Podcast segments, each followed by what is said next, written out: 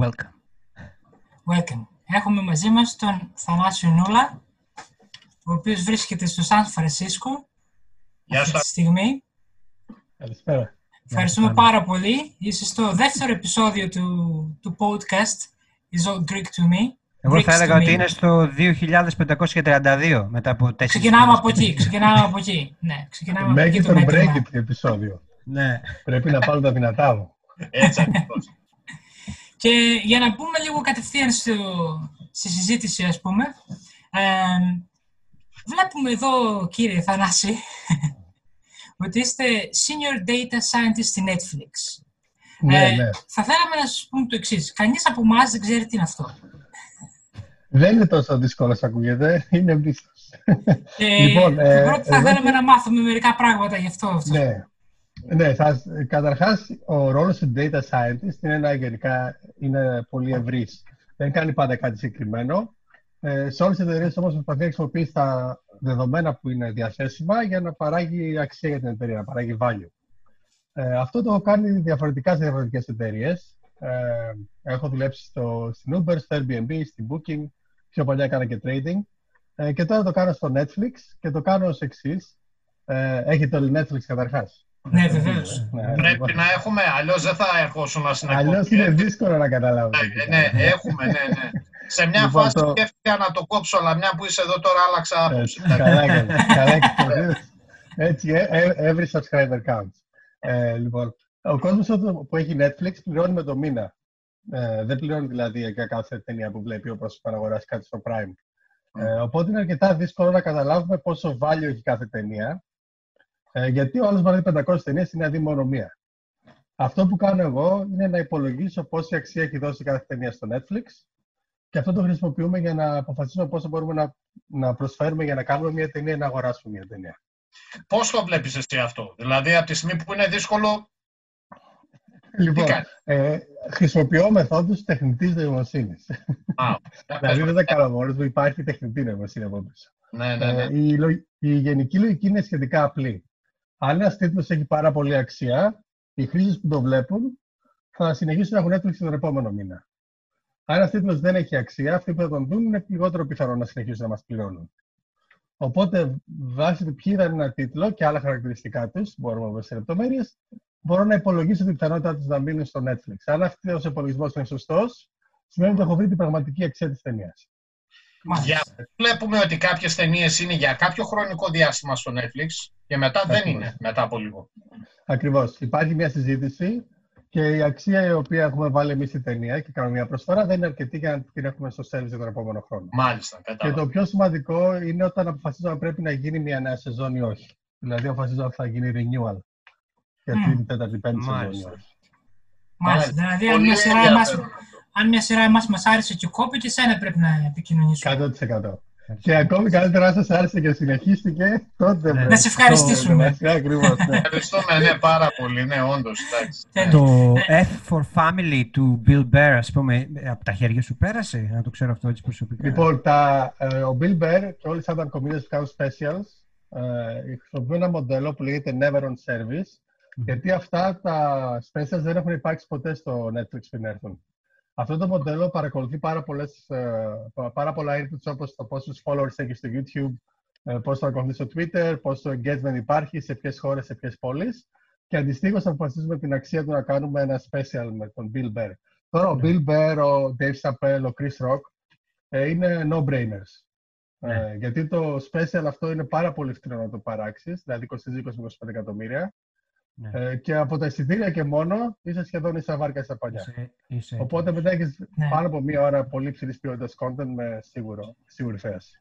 Υπάρχει- Μάλιστα. δηλα- α, Δηλαδή αναλαμβάνεται και, τη- και την παραγωγή, δηλαδή Ναι. αναλαμβάνει το Netflix την παραγωγή και σε, αυ- πάνω σε αυτό είναι και ο ρόλος, ας πούμε, έχει να κάνει και με την παραγωγή, την επιλογή παραγωγής, το κόστος κτλ.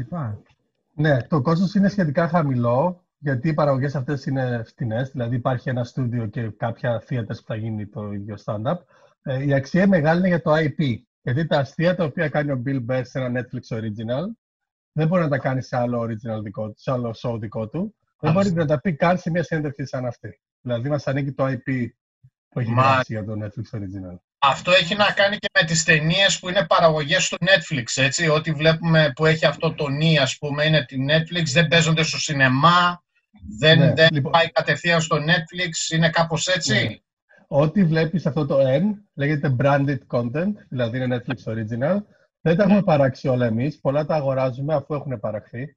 Ναι. Ε, και αυτή την περίοδο είναι πάρα πολύ hot topic και με αυτό ασχολούμαι, γιατί δεν υπάρχουν κινηματογράφοι.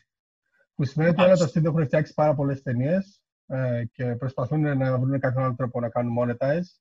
Ε, και όποιος ενδιαφέρεται είναι για πούλημα και το James Bond, γιατί έχει ταινία έτοιμη και όλο το IP. Μάλιστα. Ναι, ναι, ναι. Αλλά είναι ακριβό, δεν ξέρω τώρα πόσο πάνε τα πορτοφόλια μας. Έχουν αλλά βγει θα στο πάει σφυρί 2.000. όλα δηλαδή, έτσι. Ναι, ναι. Ε, Λοιπόν, γιατί, είναι, Ενδιαφέρον. Πολύ ενδιαφέρον. Όχι, συνέχισε, πες, τελείωσε αυτό που θέλεις. γιατί ε, ο κόσμος δεν είναι πολύ αισιόδοξος για το πότε θα ξανανοίξουν οι κινηματογράφοι. Μάλιστα. ε, με τι χωρητικότητα ε, και πόσο θα κάνει, θέλει κάποιος να κάνει μια επένδυση όταν υπάρχει περίπτωση να έχουμε κάποιον ιό στο μέλλον και να κλείσουν πάλι όλοι κατευθείαν. Μάλιστα. Οπότε γίνεται πολύ ρίσκι. Να πω κάτι. Ναι. Γιατί η εκπομπή μας λέγεται ε, ε, It's all Greeks to me και επειδή μιλάμε πολύ για Netflix, μίλησε μας λίγο για σένα. Ε, λοιπόν, εγώ τα παιδιά, τον ε, Δημήτρη και τον, Μάριο, τον Κώστα και τον Μάριο, τους ξέρω από τη Θάσο. Είμαστε από το ίδιο χωριό, συγχωριανοί και ξαδέρφια. Τέτοια Μακρινά, αλλά ατυχία, έτσι. ξαδέρφια. Τέτοια Ναι, ναι. ατυχία, ρε παιδί μου. Ναι, είδες. ε, μεγάλωσα στην Καβάλα, ε, Ναι. στην πόλη απέναντι από τη Θάσο. Να πάτε να δείτε όσοι δεν έχετε πάει, αξίζει τον κόπο και στα δύο μέρη. Ναι. Ε, έκανα τις σπουδές μου στη Θεσσαλονίκη και μετά πήγα για μεταπτυχιακό στο Εδιμβούργο. Τι- τώρα Πες αυτό μας έγινε- λίγο τι σπούδασες Ναι, ε, ακριβώς; πληροφορική σπούδασα στη Θεσσαλονίκη, Μάλιστα. στο Πανεπιστήμιο Μακεδονίας. Ναι, Ε, δηλαδή ένα γενικά vanilla bachelor degree, δεν έχει συγκεκριμένη εξειδικευσή. Ε, Μάλιστα. αλλά επειδή μου άρεσαν τα μαθήματα τεχνητής νοημοσύνης, πήγα να κάνω το αντίστοιχο μεταπτυχιακό στο Εδιμβούργο, Ναι. ε, στη Σκωτία, το 2004. Τώρα έφυγα μια εποχή, αν θυμάστε τότε κερδίσαμε την Eurovision. Είχαμε Πήρα- Ολυμπιακούς. Πήραμε είχαμε το ευρωπαϊκό. Ευρωπαϊκό, Ναι, μετά δηλαδή ήρθε πήγε και το τρένο. μοντομπάσκετ, ένα πράγμα γινόταν όλα, έτσι. Ναι, Ναι. Με κορώνευε ο κόσμος που έφευγα από την Ελλάδα, θυμάμαι. Ε, ε, ακριβώς την ίδια περίοδο είχα φύγει και εγώ και όλοι λέγανε καλά είσαι χαζός, πού πας. Όλοι Ναι, μας, σαν όλοι μας. όλοι Εδώ μας. την ίδια περίοδο φύγαμε. Ναι, ναι. Ναι. Βασικά, Και- βασικά, ναι. Ε, ε, ήρθαμε εδώ και τα κερδίσαμε, αν θυμάμαι καλά, οπότε είμαστε γουρλίδες που φύγαμε. ναι. Ε, Εγώ είχα πάει στην Πορτογαλία, ήμουν πολύ γουρλής. Αλλά... ε, ναι. αλλά να πω ότι ε, όταν έφυγα και εγώ που πήγα στο εξωτερικό, ναι. αναρωτιόμουν, έκανα το σωστό πράγμα. Δηλαδή ήρθα σε ένα UK τότε, το οποίο ήταν μίζερο, ρε παιδί μου, σχέση με την Ναι. Ελλάδα. Ο κόσμος το έβαζε πέρα δύσκολα, ήταν μουντρούχος. Ε, σε σχέση με τους άλλου φοιτητέ, ήμουν θεωρούν πάρα πολύ πλούσιος. Δηλαδή, δεν δούλευα, είχα δικό μου σπίτι, δεν ήμουν σε αιστεία. Είχα Μάλιστα. πληρώσει γονείς μου το μεταπτυχιακό μου. Δηλαδή, η Ελλάδα ήταν σε ένα πάρα πολύ ψεύτικο από ό,τι Καλό αποδείχθηκε επίπεδο επίπεδο, ζωής. αλλά πάρα πολύ δυνατό. Ναι, ναι. Ναι. Ε, και μπορούσαν άνθρωποι οι οποίοι στην Ελλάδα δεν θεωρούνταν πλούσιοι να στείλουν τα παιδιά τους για σπουδές στο εξωτερικό. Δηλαδή, Μάλιστα. οι δημόσιοι πάλι στέλνουν τα παιδιά τους στο εξωτερικό άνετα. εκείνη την Μάλιστα. περίοδος. Ναι, ναι, ναι. Ε, Ε, αντίστοιχα, οι φι- οι φίλοι μου στην Ελλάδα ήταν, ε, είχαν δουλειές, είχαν πάει στρατό, πολλοί όσοι τελειώσαν τότε το πτυχίο και είχαν δουλειά να τους περιμένει όταν τελειώσουν το, τη θητεία τους. Δηλαδή, είχαν προσφορά εργασίας για όταν τελειώσει τη θητεία τους. Ε, και Μάλιστα. είχαν αρκετά καλές αποδοχές και εντάξει, στη Χαλκιδική και στη Θεσσαλονίκη καθημερινότητά Ε, τους, έτσι. Στο Σαν Φρανσίσκο πώς κατέληξες; Καλή ερώτηση. Ε, μετά το πτυχιακό μου πήγα για δακτορικό στο Άμστερνταμ. Μάλιστα. ε, στην Ολλανδία. Ε, ο, ο σκο- στόχος μου αρχικά όταν πήγα στο εξωτερικό ήταν να γυρίσω στην Ελλάδα για δακτορικό. Αλλά όταν πήγα και είδα τα πανεπιστήμια στο Εδιμβούργο και γενικότερα στο UK, δηλαδή πήγα στο Imperial, πήγα στο Aston, πήγα στο UCL, ε, κατάλαβα ότι κοροϊδευόμασταν λίγο πίσω στη Θεσσαλονίκη. Μάλιστα. Δηλαδή, υπήρξε εκείνη η απόφαση του είτε θα το πάρω σοβαρά, που σημαίνει να κάνω δακτορικό κάπου στο εξωτερικό, ή να πιάσω δουλειά. Ε, Μάλιστα. και επειδή όπως οι περισσότεροι φοιτητές φοβόμουν την πραγματική ζωή και τον κόσμο, είπα νόμο είναι το δίκαιο του εργάτη. Εδώ, φοιτητής όσο πάει. Μάλιστα. ναι, ναι. Οπότε πήγα για δακτορικό. Ε, είχα διάφορες επιλογές τότε. Ε, η μία ήταν από Οξφόρδη, αλλά το UK το είχα συγχαθεί. Η μία ήταν Νέα Υόρκη, στο Κολούμπια, ε, αλλά τα λεφτά ήταν πολύ λίγα που προσφέρανε. Ε, και στο Άμστερνταμ είχε πάρα πολύ καλό μισθό, είχε πολύ καλό work-life balance. Είχα πάει και διακοπές αρκετές φορές μέχρι τότε από το Εδιμβούργο. και αποφάσισα να πάω Ολλανδία για δακτορικό. Καλή Μάλιστα. επιλογή από ό,τι φάνηκε αυτή, έτσι. Ναι, ναι, πολύ καλή επιλογή και σήμερα πολύ περισσότεροι Έλληνες διαλέγουν την Ολλανδία για μεταπτυχιακές σπουδές. Ναι. Γιατί είναι και πάρα πολύ καλά πανεπιστήμια και πολύ πιο φθηνά από ό,τι. στο- Φάνω η- η- η- το επίπεδο παιδείας, ας πούμε, στην Ιρλανδία σε πανεπιστημιακό επίπεδο, αλλά και η απορρόφηση μετά στο, στο, στην αγορά, σε σχέση με Ε. άλλες, πο- με άλλες χώρες της Ευρώπης, δεν θα πω με Ελλάδα, θα πω γενικότερα. Ναι. Ε, η απορρόφηση είναι πάρα πολύ καλή, ε, αλλά είναι πάρα πολύ ολλανδοκεντρική. Δηλαδή, είναι πολύ πιο εύκολο να βρεις μια καλή δουλειά σε μια ολλανδική ή βελγική εταιρεία, οι οποίες ξέρουν τα πανεπιστήμια, ε, παρά πανευρωπαϊκά. Δηλαδή, αν έρθεις στο Λονδίνο, έχεις σίγουρα τις αβαντάσει σε σχέση με κάποιον Ναι. που έκανε ακόμη και σε ένα δεύτερη κλάση Βρετανικό πανεπιστήμιο. Το δικό σου τομέα τι συμφέρει πιο πολύ; Όταν κάνεις διδακτορικό, ε, το σημαντικό είναι το group, ούτε καν το πανεπιστήμιο στο οποίο κάνεις Μάλιστα. διδακτορικό. Μάλιστα. Ε, και το group το οποίο έκανες Samsung ήταν πάρα πολύ δυνατό. Ε, και έχει αποφύτους οι οποίοι έχουν, ε, βρίσκονται τώρα σε όλες τις μεγάλες εταιρείες του κόσμου. Δηλαδή και έχω network και από το πανεπιστήμιο. Και μετά, Ε, αφού τελείωσε, απορροφήθηκες κιόλας, έτσι δεν είναι; Ναι, ναι, Άρχισε. βρήκα, κα- βρήκα κατευθείαν δουλειά. Ε, σε- αυτό που κάνεις στην Ολλανδία είναι στο τέταρτο έτος. Έχεις τελειώσει ουσιαστικά το διδακτορικό σου και πρέπει να κάνεις defense στο φύση.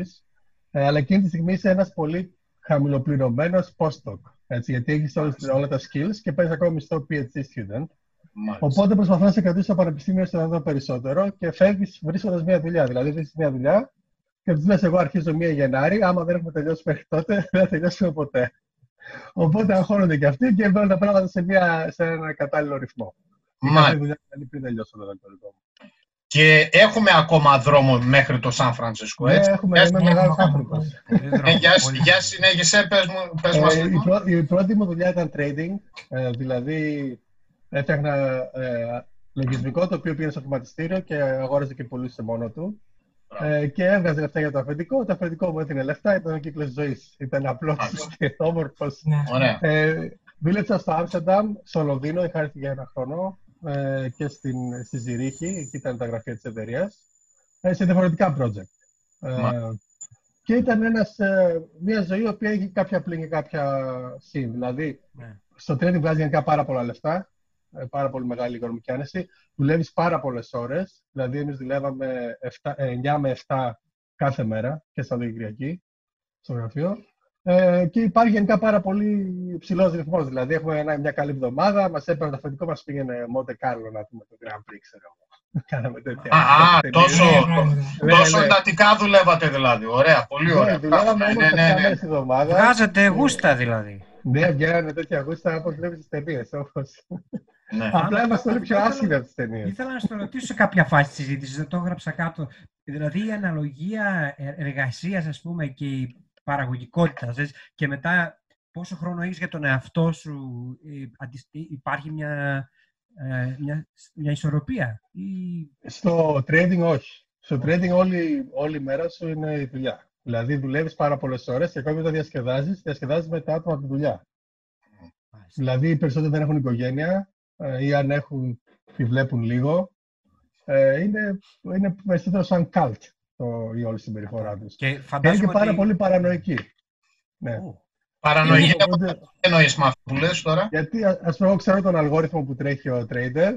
Φοβούνται, μην φύγω, μην πάω να το πω σε άλλους. Δεν συζητάνε τι κάνουν ακριβώς trading. Έχουν παράνοια πολύ στο μυαλό τους. Ποιο είναι Μάλιστα. το maximum που έχεις δει κάποιο να, να δουλεύει σε κάτι τέτοιο. Ε, Σε υπάρχει περί- κόσμο- σε, σε χρόνια. Ε, Σε χρόνια, ναι. Ναι, αν μείνεις πάνω από 7-8 χρόνια, θα μείνεις μια ζωή εκεί. Μετά είσαι ακατάλληλος για άλλες εργασίες. Μάλιστα. ε, ναι, δεν είσαι. Στο γραφείο, α πούμε, είχα ένα αφεντικό το οποίο μας έβριζε συνέχεια. Συνέχεια μας έβριζε, έτσι. Ό,τι και να Ε, κάνατε δηλαδή. ναι, ναι, καντήλια κανονικά. Ε, ήταν από την Νότια Αφρική ε, και μας έλεγε κιόλας South Africa, there is no democracy in South Africa. Και μας φώναζε εκεί όλη μέρα. Ε, και έρχαμε φοβερές ιστορίες με αυτό. Αλλά μία από τις καλύτερες είναι. Ε, μια φορά Πόσα χάσαμε χρόνια πάρα- έχει που έφυγε από το South Africa αυτός, για να ξέρουμε δηλαδή; πα- πάρα πολλά χρόνια. Αυτή ήταν στην Α, μπράβο, Αυστραλία γιατί πρώτα, μετά έχει στο- εδώ και χρόνια είναι, έχουν δημοκρατία οι άνθρωποι. Όχι, έτσι. όχι. είναι παλιός. Λοιπόν, ο συγκεκριμένος αυτός έχει κάνει Apartheid. διάφορα θρηλυκά πράγματα. Ε, ε, ένα από τα πιο αστεία πράγματα που είχε κάνει ποτέ ήταν. Μια φορά χάσαμε πάρα πολλά λεφτά σε μια μέρα. Χάσαμε 50 εκατομμύρια. Γιατί κάποιος στην Ελβετία έκανε ένα λάθος και μπαίνει το άλλο πρωί, ρε παιδί μου, στο γραφείο Και λέει, έχετε τα διαβατήριά σας. Λέμε, όχι, πάτε, πάρτε τα και ελάτε στο αεροδρόμιο. Και πάμε στο London City και είχε κλείσει ε, ε, jet, με το οποίο πετάξαμε στην Ελβετία. Πήγαμε, βρήκαμε τον Μπάρκο, τον λέγανε. Και έλεγε, Θανάση, tell Marco how he fucked me. Εξηγούσε εγώ. Μετά στον άλλο. Άρον, tell Marco how he fucked me. Είμαστε όλοι να πούμε το ίδιο πράγμα. δέκα φορές.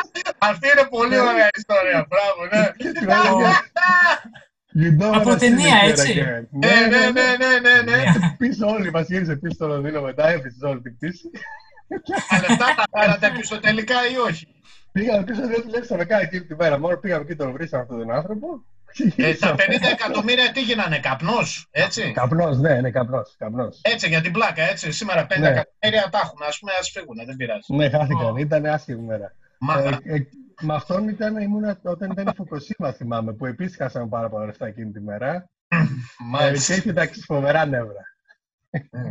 Τρομερό. Ε, Μάλιστα. αλλά ναι, γενικά, γενικά έχει πολύ τζερζελό η όλη φάση, όπως καταλαβαίνετε, και ήταν αρκετά ενδιαφέρουσα. Αλλά κάπου πρέπει να αποφασίσει να τραβήξεις μια γραμμή και να πεις: «Ρε παιδί μου, ή θα κάνω αυτό μια ζωή, πρέπει να ασχοληθώ με κάτι άλλο. Ναι, Πόσα χρόνια το έκανες εσύ; Τέσσερα χρόνια. τέσσερα. Αρκετά. Και μετά Ε, είπες γυρνάω σελίδα και πήγες στην Αμερική, ας πούμε; Όχι. Ε, μετά γύρισα, πήγα στην Booking, δηλαδή γύρισα στο Tech, πάλι στο Amsterdam για δύο χρόνια. Ε, και μετά πήγα στην Αμερική για την Uber. Τώρα στο Και βιογραφικό Uber. σου έχεις Uber, έχεις Booking, έχεις Airbnb, που είναι και που είναι αντίπαλη εταιρεία με την Booking, να φανταστώ, Ναι, ναι. έτσι. Και Ναι, βέβαια. ανταγωνιστική. Προδότης. Και, τώρα- και τώρα, ναι, και, ναι, προδότης. Και, και τώρα Netflix. Netflix, δηλαδή ούτε να το έχεις γράψει, ας πούμε, αυτό το σενάριο, ότι θα περάσει από όλες, πολύ top εταιρείες, ας πούμε, σε όλο το Ναι. σε- στον χώρο. Ναι, Ναι. και, ναι. Ε, και γι' αυτό, και όταν κάνω ναι. συνεντεύξεις με άλλες εταιρείες είναι πιο εύκολες τώρα. Δηλαδή δεν με Αυτό ρωτάνε θέλω να σε τίποτα. ρωτήσω. Είναι πιο εύκολο, δηλαδή ε, ανεβάζει ας πούμε τη, το reputation. prestige σου, σου. ας πούμε, Το prestige. Ναι, υπάρχει, ναι, υπάρχει αυτό το star effect. Δηλαδή, πιστεύω ότι μιλάς για κάποιον star της data science και δεν κάνω καμία τεχνική ερώτηση. Δηλαδή, με ρωτάνε μόνο ε, πώς ε, λύνεις προβλήματα τα οποία είναι μεταξύ δύο εργαζόμενων που δεν συμπαθούν ο ένας τον άλλον. Ή πες μου μια δύσκολη απόφαση που έχεις πάρει. Αυτές τις πολύ γενικές ερωτήσεις. Πολύ γενικές ερωτήσεις. Ναι. Ναι, ναι. Αυτό είναι όταν, είναι ο- όταν ο εργοδότης είναι σίγουρος για, το, για τις τεχνικές σου ικανότητες, φαντάζομαι. Και... Ε, Ναι, ναι, βασικά ε, ε, σπάνια μιλάνε με κόσμο που έχει παρόμοιο βιογραφικό. Οπότε θέλουν να με φέρουν Ναι. πάση θυσία στην εταιρεία. Δεν κάνουν τεχνικές Μάλιστα. ερωτήσεις. Μάλιστα. Και πόσα χρόνια δουλεύεις για το Netflix τώρα, πόσα χρόνια είσαι, Ε, βασικά, πόσα χρόνια είσαι στο Σαν Φρανσίσκο, Στο Bay Area είμαι τώρα πέντε χρόνια στην Αμερική.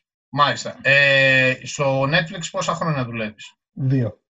Και τα τρία προηγούμενα ήταν για το Uber. Uber και Airbnb, ναι. Ε, όταν έχεις από την Ευρώπη γενικά, ε, έχεις πολύ χαμηλότερο κόμπ από ό,τι οι υπόλοιποι, γιατί δεν έχεις επαφή με το Bay Area. Στο Bay Area γενικά τα κόμπ είναι πάρα πολύ ψηλά. Ε, Μάλιστα. οπότε μ- μέσα σε 1,5-2 χρόνια είναι πολύ φυσικό να κάνεις κάποιο jump, γιατί δεν είναι parallel movement, παίρνεις πραγματικά από μεγάλες πραγωγές και αυξήσεις. Ε, οπότε το έχω κάνει ήδη δύο φορές αυτό και πλησιάζει ο χρόνος του. Τώρα με δύο χρόνια δεν ξέρω να Μα- ακούσει δουλειά, Ναι, ναι, ναι. να με προσέχουν. Να σε προσέχω, γιατί ναι. μπορεί να φύγεις. Ναι. Πού θα πας μετά στην NASA.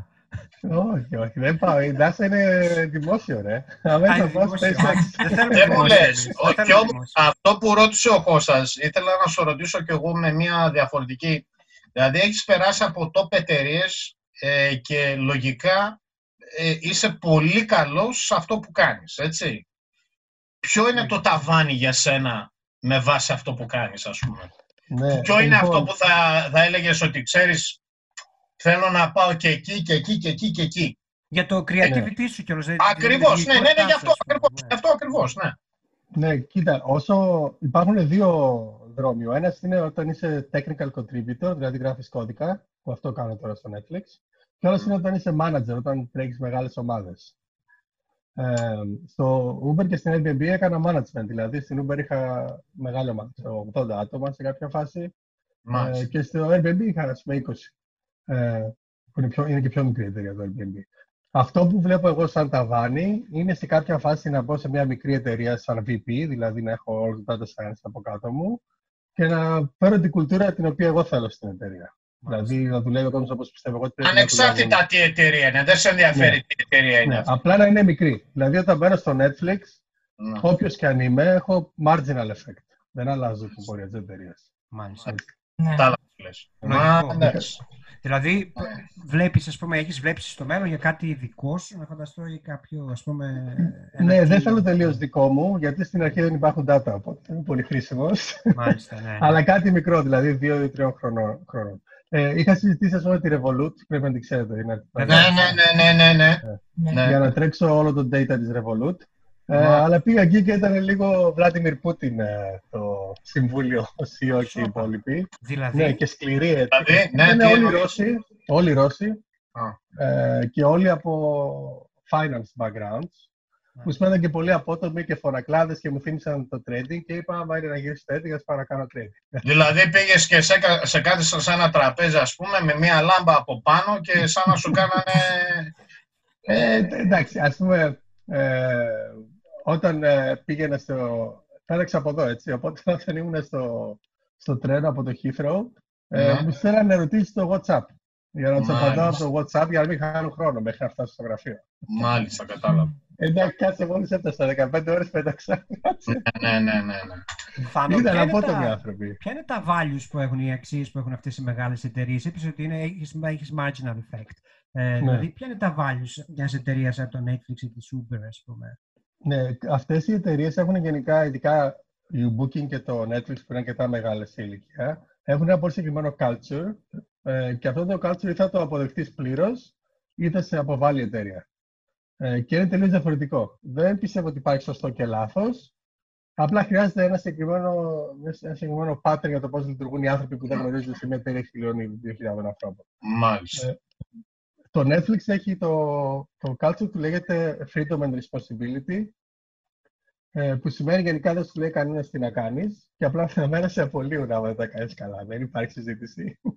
Ε, άμα δεν σου λέει κάποιος τι να κάνεις, ε, ξέρεις εσύ από μόνος σου τι να κάνεις, δηλαδή. Ε, δεν- πολλοί άνθρωποι δεν ξέρουν και απολύονται τελικώς. Α, οκ. Μάλιστα. Οπότε Ε, είναι είναι πολύ λίγο- είναι εύκολο αυτό. περίεργο. να- ναι, είναι Δηλαδή- fire and hire culture λέγεται. Μάλιστα. Είναι ας πούμε σαν να πάει ένας από τους τρεις εμάς ας πούμε ε, θέλω να γράψετε ένα κομμάτι ας πούμε, δεν θα σου πω πώς θα το παίξεις ε, Ναι. και άμα Ε, είσαι και τυχερός τα- θα ναι. το παίξεις όπως θέλω, αλλιώς δεν. Και τα talent deals που κάνουμε είναι πάρα πολύ free. Δηλαδή, δίνουμε ένα budget, κάνε ό,τι σειρά θες με ένα budget με 200 εκατομμυρίων Μάλιστα. Ε, και δεν υπάρχει καμία παρέμβαση από το Netflix του τι θα κάνεις, ποιοι χαρακτήρες θα παίξεις, ποιου οποίου θα διαλέξει, τι story υπάρχει. Και θα κρυθεί βάσει των αποτελεσμάτων. Όταν αυτό έρθει στην πλατφόρμα, να με το πόσο καλά θα πάει, είναι το μόνο πράγμα που θα το κρίνει. Αν να σε ρωτήσω κάτι άλλο που είναι και λίγο σχετικό με αυτό, με το culture της κάθε εταιρείας. Ε, εδώ όταν μπήκα λίγο στο LinkedIn, ας πούμε, για να δω ακριβώς τι κάνεις, ε, δίπλα μου έβγαλε πάρα πολλούς ε, άλλους ανθρώπους που δουλεύουν στη Netflix και βλέπω εδώ, ας πούμε, τα πρόσωπά τους όλοι είναι πάρα πολύ νεαροί. Ε, Είναι. αυτό, ε, έτσι φαίνεται εδώ. Ε, και γι' αυτό με, με έκανε μεγάλη εντύπωση. Έχει αυτό να κάνει με το culture της εταιρείας, ας πούμε, ή είναι επειδή αυτό που κάνετε είναι κάτι πολύ καινούριο, το οποίο μόνο κάποιος νέος σε ηλικία έχει τη γνώση, ας πούμε. Ε, το Netflix έχει μακράν τους πιο ηλικιωμένους ανθρώπους με τους οποίους έχω δουλέψει. Ναι. Όταν είσαι ηλικιωμένος, Ναι. εσύ τι, τι εννοείς; Ενώ ότι είναι πάνω από 30 χρονών. Α, ε, Ναι. α, αυτό εννοείς. Ε, ε, ε, δεν μου ναι. λες, συγγνώμη να σε ρωτήσω, πόσο χρονών είσαι; Έχεις 38 τώρα. Ε, εσύ δηλαδή θα πάρεις σύνταξη από το Netflix τώρα. Ναι, κοντά είμαι. Ε, α, στο μπράβο. Airbnb, στο Κάτι Airbnb, τελευταία μα, μα, μαζεύεις και έχεις φύγει, έτσι. στο Airbnb, καταρχάς, όταν είσαι πάνω από 40 χρονών στο Silicon Valley, είσαι protected class. Μάλιστα. Ναι. Δηλαδή δεν Ε, μπορείς τι να σε σημαίνει απολύσεις. αυτό; Δεν μπορείς να σε απολύσεις. Αμά, α, ναι, ωραία. Ναι, ναι. Κομμανί Είναι δύο σαν χρόνια. έγκυος, ας πούμε, ναι. ε, ναι, σοβαρά. Γιατί δεν υπάρχουν άνθρωποι μεγάλης ηλικίας. Είναι Ναι. λίγοι εκεί και ίσα ίσα τους ε, φροντίζουν. Ε, Ε, στο, στο Airbnb, σ- το data science 105 άτομα, υπήρχε ένας ο οποίος ήταν 39 χρονών και εγώ ήμουν 36 όταν πήγα, ο δεύτερος μεγαλύτερος. Μάλιστα. Ναι, Μπράβο. ναι. Ου. Ναι, ε, ξέρεις τι όμως, ε, ε, έχει να κάνει, μήπως έχει να κάνει με αυτό με το οποίο ασχολείσαι. Ξέρεις, η, το είπες εσύ πληροφορική, ξέρω εγώ, όλα αυτά με, που έχουν να κάνουν με υπολογιστές, με sites, με, με, με, με, με αυτό το πράγμα, τα οποία για τους περισσότερους εμάς είναι κινέζικα, ας πούμε, έτσι. Λέμε, τι, τι κάνεις ακριβώς εσύ τώρα; Ε, όσο πιο νεαρός είσαι, ίσως τόσο πιο πολύ τρέχει το μυαλό σου και ξέρεις, Γιατί αυτό Ε, θα πω μια εξελίσσεται πιο κάθε απεσιόδοξη. μέρα και Μ, πάρα θα- πολύ. Ορίστε. Ε, θα πω μια λίγο πιο απεσιόδοξη άποψη.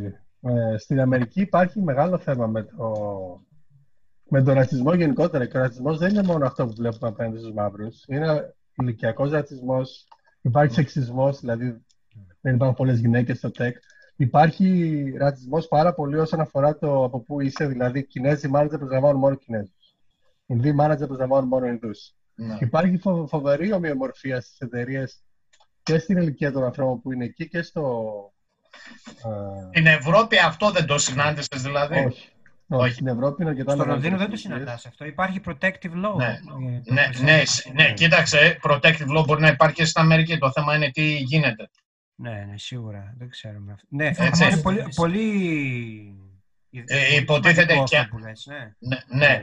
Και θα απαντήσω εδώ τώρα, ας πούμε, ειδικά με αυτά που βλέπουμε τελευταία, το τι γίνεται στην Αμερική. Η Αμερική, ας πούμε, έχει γίνει ε, τριτοκοσμική χώρα πλέον, ας πούμε, έτσι. Ναι, υπάρχει. Με πολύ βάση το, καταπίεση. το σκεπτικό των ανθρώπων, ας πούμε. Ναι. Είναι bottled up πάρα πολύ καταπίεση από πολλά χρόνια. Ε, και τώρα αυτό που έγινε με το lockdown και ότι πολλοί κόσμοι έχασε τη δουλειά του, δημιούργησε μια κατάσταση για την εκραγή. Ε, η αφορμή ήταν ο Floyd, θα μπορούσε να είναι οποιοδήποτε άλλο πράγμα η αφορμή. Ναι, μάλιστα. Αυτό με το Black Lives Matter που συμβαίνει τώρα στην Αμερική, ε, ε, πώς το βλέπεις εσύ σαν κάτοικος του Σαν Φρανσίσκο, ας πούμε; Ε, το Σαν Φρανσίσκο και όλο το, η Καλιφόρνια είναι πάρα πολύ liberal. Έτσι, δηλαδή είναι όλοι δημοκρατικοί και είναι πολύ υπέρ του Black Lives Matter.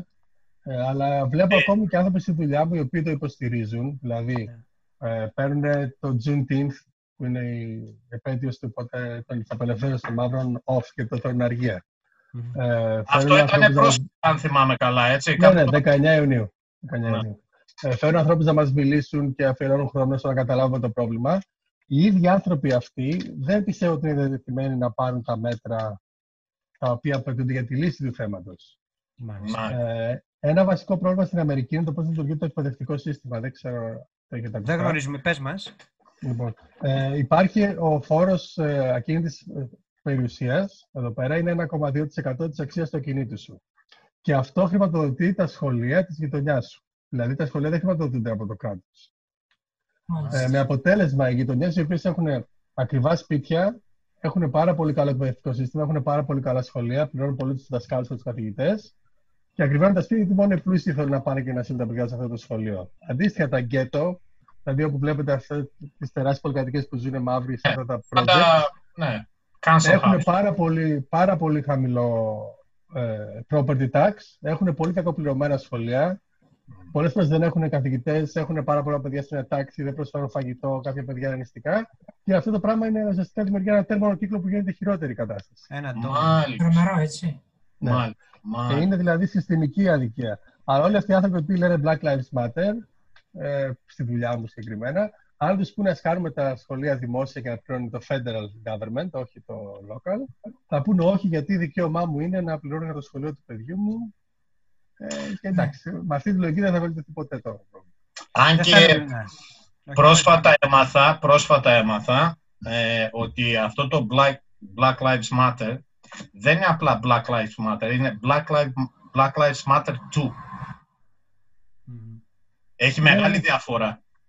Ναι. Το, δηλαδή Ε. είναι σαν να λέμε ότι ε, ναι, Black Lives Matter, ναι, All Lives Matter.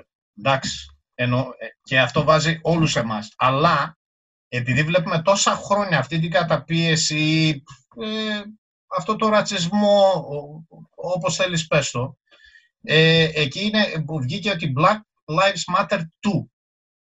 Ε, δηλαδή είναι επίσης ότι για αυτοί είναι το ίδιο, με, δεν είναι κάτι που θέλουν να αναδείξουν, απλά προσπαθούν να φτάσουν αυτό που υπάρχουν σε άλλους. Ναι. Ναι, είναι, ακριβώς, είναι, συστη- είναι συστημικό το πρόβλημα. Δηλαδή δεν είναι το πρόβλημα ότι κάποιο είναι Ακριβώς. φτωχός. Η κοινωνία, πώς το λένε, make sure, ναι. ότι δεν θα βγάλουν άκρη ποτέ τους. Ε, Μάλιστα. είναι Μάλιστα. συστημικό το πρόβλημα. Ναι. Πώς μπορεί να λυθεί ενδεχομένως αυτό, Γιατί βλέπουμε πολλά ρεύματα σε, διάφορα, σε διάφορα industries. Ε, βλέπουμε στο food industry, ξέρω εγώ, ρεύματα των vegans, ξέρω εγώ. Βλέπουμε στο ε, διάφορα revolution, revolutions που συμβαίνουν παγκοσμίως, αλλά δεν κάνουν address, δεν, ε, δεν αντιμετωπίζονται στην, στην ουσία τους, ας πούμε, όπως λέει ότι είναι συστημικό το πρόβλημα. Πιστεύεις ότι ε, υπάρχει κάποια λύση για, για, για αυτό το... Στην, ναι, στην Αμερική συγκεκριμένα ε, το θέμα είναι πάντα οικονομικό. Ε, δηλαδή στην Αμερική αν δεν έχεις λεφτά... Θεσμός όλο το μεγαλείο, έτσι.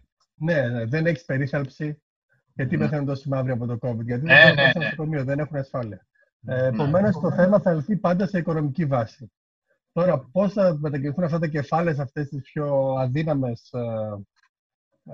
κοινωνικές ομάδες, γιατί δεν είναι μόνο οι μαύροι, υπάρχουν και άλλες αδύναμες κοινωνικές ομάδες. Υπάρχουν οι Αμπορίτζινα, οι Ινδιάνοι κτλ. Ε, είναι θέμα του federal government να αποφασίσει η κυβέρνηση πώς θα στηρίξει οικονομικά αυτούς τους ανθρώπους. Ε, και μπορεί μέσω παιδείας, μπορεί μέσω περίθαλψης, μπορεί μέσω επιδοτήσεων, μπορεί μέσω να πιέζοντας τι τράπεζε να δώσουν τα ίδια επιχειρηματικά δάνεια σε μαύρους ε, επιχειρηματίες όσο δίνουν σε λευκούς.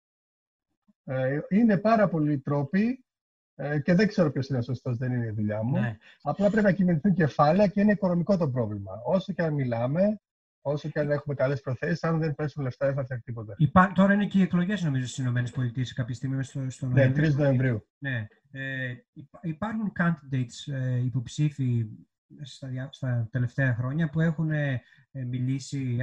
έβλεπα τον Μπένι, νομίζω, Sanders στο Joe Rogan, που μιλούσε για universal income, basic income, δηλαδή για ένα, για ένα ναι. εισόδημα το οποίο είναι σαν blanket για όλους τους πολίτες και μπορεί να βοηθήσει, ξέρεις, να μην τουλάχιστον να μην είσαι άνεργος και να μην είσαι άστεγος και να, ή, ή, ξέρω εγώ, παιδεία δωρεάν ή υγεία και τα, τα ίδια θέματα συζητιούνται και στο UK, το οποίο λίγος πολύ κοπιάρει την, ε, τις ΗΠΑ ή θέλει να τις κοπιάρει συνεχώς. Και τις θεωρώ, ο Μάριος μου έλεγε σε μια άλλη συζήτηση που παρατηρούσε ότι θεωρείται παράλογο, παράλογη αυτή ναι. η αντιμετώπιση. Ε, το καταλαβαίνει, το νιώθεις αυτό. Είναι Μα ήταν, ήτανε, ήτανε και ένας από τους βασικούς λόγους που δεν κέρδισε εκλογές καθόλου, έτσι. Ναι. ναι. ναι. Ναι, ε, ήταν outsider εντελώς. Ο άνθρωπος, ε, ένας από τους κύριους λόγους ήταν αυτός. Ήταν αυτό. Ναι. τον, τον κατηγορούν σαν σοσιαλιστή. Αυτό θεωρείται προσβολή στην Αμερική. Προσβολή στην Αμερική, βέβαια, ναι, ναι. ναι. Ε, αλλά ένα πράγμα θα σας πω ότι αυτή τη στιγμή υπάρχει από τη μία ο Τραμπ, ο οποίος έχει μια ρητορική μίσους και γενικά δεν ενδιαφέρεται για τις πιο αδύναμες κοινωνικές ομάδες. Και από την άλλη υπάρχει ο Biden, ο οποίος ήταν αντιπρόεδρος του Ομπάμα για 8 χρόνια, που με μαύρο πρόεδρο δεν έγινε τίποτα. Ε, αυτό το, το movement, το Black Lives Matter, ο κύριος εκφραστής του λέγεται Tanehisi Coach. Mm-hmm. Είναι ένας συγγραφέας ο οποίος έχει γράψει κάποια βιβλία τα οποία έχουν πολύ μεγάλη απήχηση. Ε, και ένα από τα βιβλία του είναι το We Were Eight Years in Power, στο οποίο κρίνει τα 8 χρόνια του Ομπάμα, στα οποία δεν έγινε κάποια ουσιαστική αλλαγή. Ε, και ένα παράδειγμα το οποίο είναι πολύ σημαντικό, υπήρχε ένας καθηγητής ε, νομίζω από το Harvard, δεν είμαι σίγουρος, αλλά ένας μαύρο καθηγητή από ένα γνωστό πανεπιστήμιο, ο οποίος γύρισε σπίτι του μια μέρα και δεν είχε το κλειδί του. Και άρχισε να χτυπάει την πόρτα με τον νόμο του για να μπει μέσα. Και ένας αστυνομικός που περνούσε στον δρόμο, δεν ήταν κάνει την υπηρεσία, όρμησε και τον έσπασε στο ξύλο. Και ο ήταν 50 χρονών και προσπαθούσε να μπει στο σπίτι του. Ε, και ο Ομπάμα τους κάλεσε και τους δύο να πιούν μια μπύρα στο λευκό οίκο και να τα βρούνε. Και αυτό θεωρήθηκε από το Black Lives Matter, από αυτό το movement, πάρα πολύ ε, προκλητικό. Δηλαδή, στην περίπτωση στην οποία υπάρχει κατάργηση εξουσίας από έναν λευκό αστυνομικό, ο μαύρος πρόεδρος, η λύση του ήταν δεν πειράζει, θα πιω μια μπύρα και να τα βρούμε. Ενώ περιμένουν σε εκείνη τη συγκεκριμένη περίπτωση να δείξουν κάτι διαφορετικό. Δηλαδή, περίμενε να αλλάξει κάποια νομοθεσία, να επιτρέψει ίσως. Γιατί στην Αμερική δεν μπορείς να κάνει να κάνεις μήνυση σε ένα αστυνομικό, έτσι. Ε, ναι. Θυμάστε πότε είχε εκλέχθηκε ο, ο Ομπάμα; Το 12, ε, όχι το 10. Όχι, όχι. Το, 10, το 15 εκλέχθηκε ο Τραμπ. Ναι. Α, α, ναι. Ε, οπότε, ναι, κάπου το 6. Είναι από 8 χρόνια, άρα το 7, το 7 ή το 8. Ναι. Θυμάμαι ότι στο UK τότε πανηγύριζε ο κόσμος όταν ε, είχε βγει ο Ομπάμα και εγώ ήμουν τότε τρία χρόνια εδώ, ας πούμε, αν έγινε το 6 και δεν μπορούσα να καταλάβω γιατί, γιατί γινόταν όλο αυτό το big deal, ας πούμε για, το, για την εκλογή του Ομπάμα. Δεν είχα καθόλου ε, εικόνα, ούτε είχα καταλάβει γιατί ήταν τόσο σημαντικό. Ένα τεράστιο βήμα για την... Ε, έλεγαν ναι. είναι τεράστιο βήμα για την ανθρωπότητα γενικότερα. Αλλά δεν είχα, σαν παρατηρητής μετά, γιατί δεν, ασχολ, δεν, είχα, δεν ασχολήθηκα ποτέ στενά με αυτή την πολιτική, ε, δεν είδα τεράστιες διαφορές πολιτικής, τουλάχιστον στο εξωτερικό. Δεν ζω στις ΗΠΑ για να ξέρω στο εξωτερικό ε, από τις Ηνωμένες Πολιτείες, ας πούμε. Ε, από ό,τι μας λέει και ο Θάνος, τίποτα δεν άλλαξε. Γιατί τα ίδια συστήματα που υπήρχαν πριν, τα ίδια συστήματα υπήρχαν και με τον Ομπάμα, τα ίδια συστήματα υπάρχουν και μετά τον Ομπάμα με τον Τραμπ. Δεν άλλαξε κάτι. Ναι. Καπιταλιστές yeah, είναι, ε, αν έχεις να πληρώσεις, θα ζεις ωραία. Αν δεν έχεις να πληρώσεις, την έκατσες. Συγγνώμη. Ναι. Σαν εξωτερική πολιτική, σίγουρα δεν άλλαξε κάτι. Ναι. Αλλά το θέμα είναι ότι ε, τελικά γυρνάμε... Ε, έχει σημασία το τελικά τι χρώμα πρόεδρος είσαι στην Αμερική ή όχι, είσαι κάποια, οποιαδήποτε χώρα ή και τα λοιπά. Εντάξει, μπορεί να φαίνεται πιο, ε, πιο συμπαθητικό, να λες, «Ω, κάτι διαφορετικό ρε παιδί μου», ή όπως να βλέπεις μια γυναίκα πρόεδρος σε μια χώρα, λες, είναι κάτι μια αλλαγή. Λες ότι, α, κάτι θα... Αλλά βλέπεις ότι η, την ουσία Η ουσία του πάλι ευθεία πάει, δηλαδή δεν αλλάζει κάτι. Ναι. Και ειδικά σε μια χώρα είναι... όπως είναι η Αμερική, έτσι. Οι αλλαγές τις παίρνουν χρόνο, έτσι. Παίρνουν χρόνο και γίνονται με αργό ρυθμό. Είναι το θέμα είναι να προσπαθήσει κάποιος όμως. Αυτό λέω. Ναι, ναι.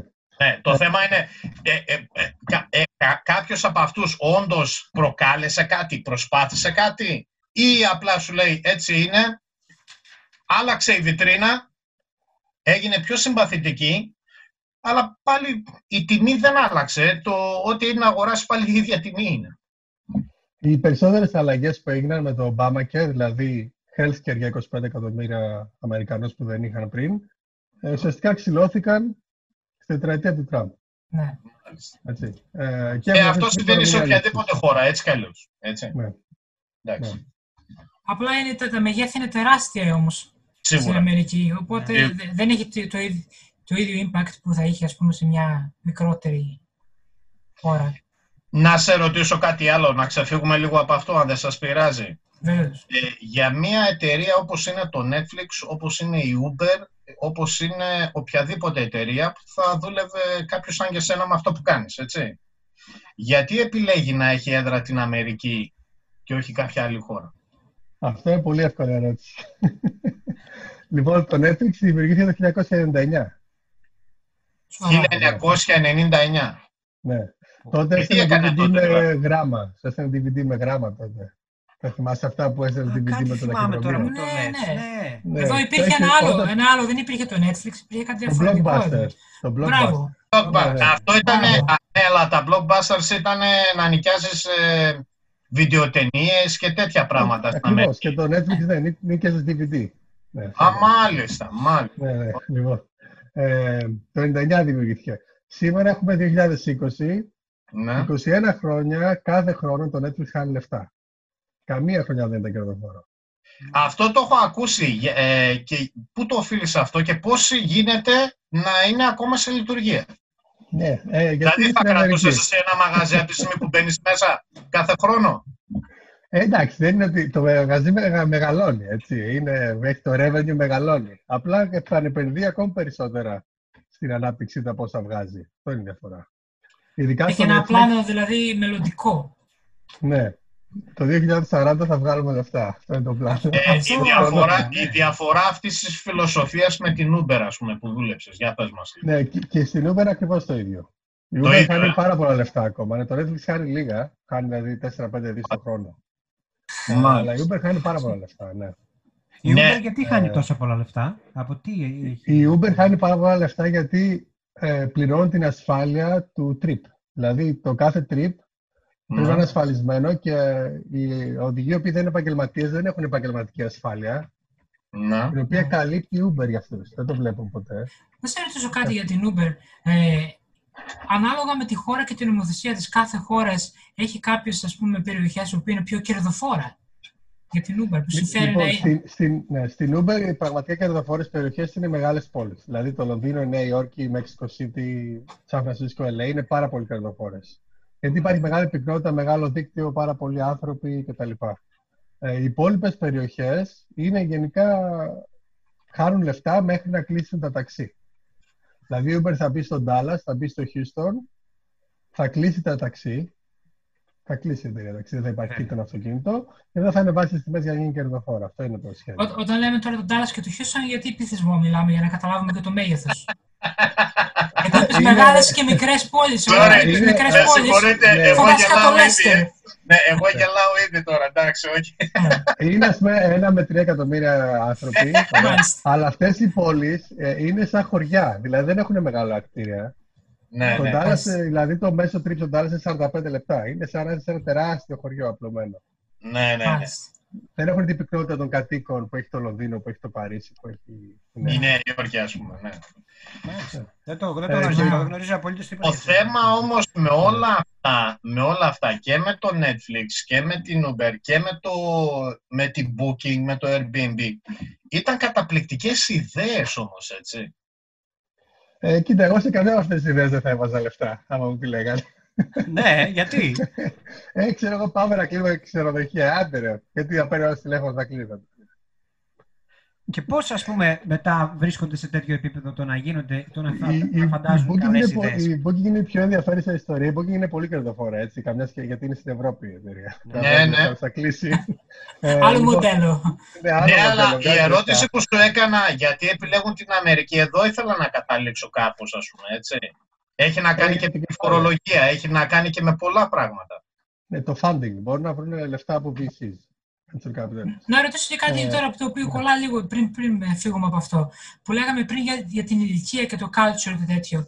Πιστεύεις ότι μπορεί να έχει να κάνει και αυτό, δηλαδή ότι οι, οι, οι πιο νέες ηλικίες έχουν μάθει σε αυτό το πλάνο, ας πούμε, ότι θα, δεν θα βγάζουμε λεφτά, αλλά θα μεγαλώνουμε τη business μέχρι που το 2040 είπες ίσως να βγάλουμε.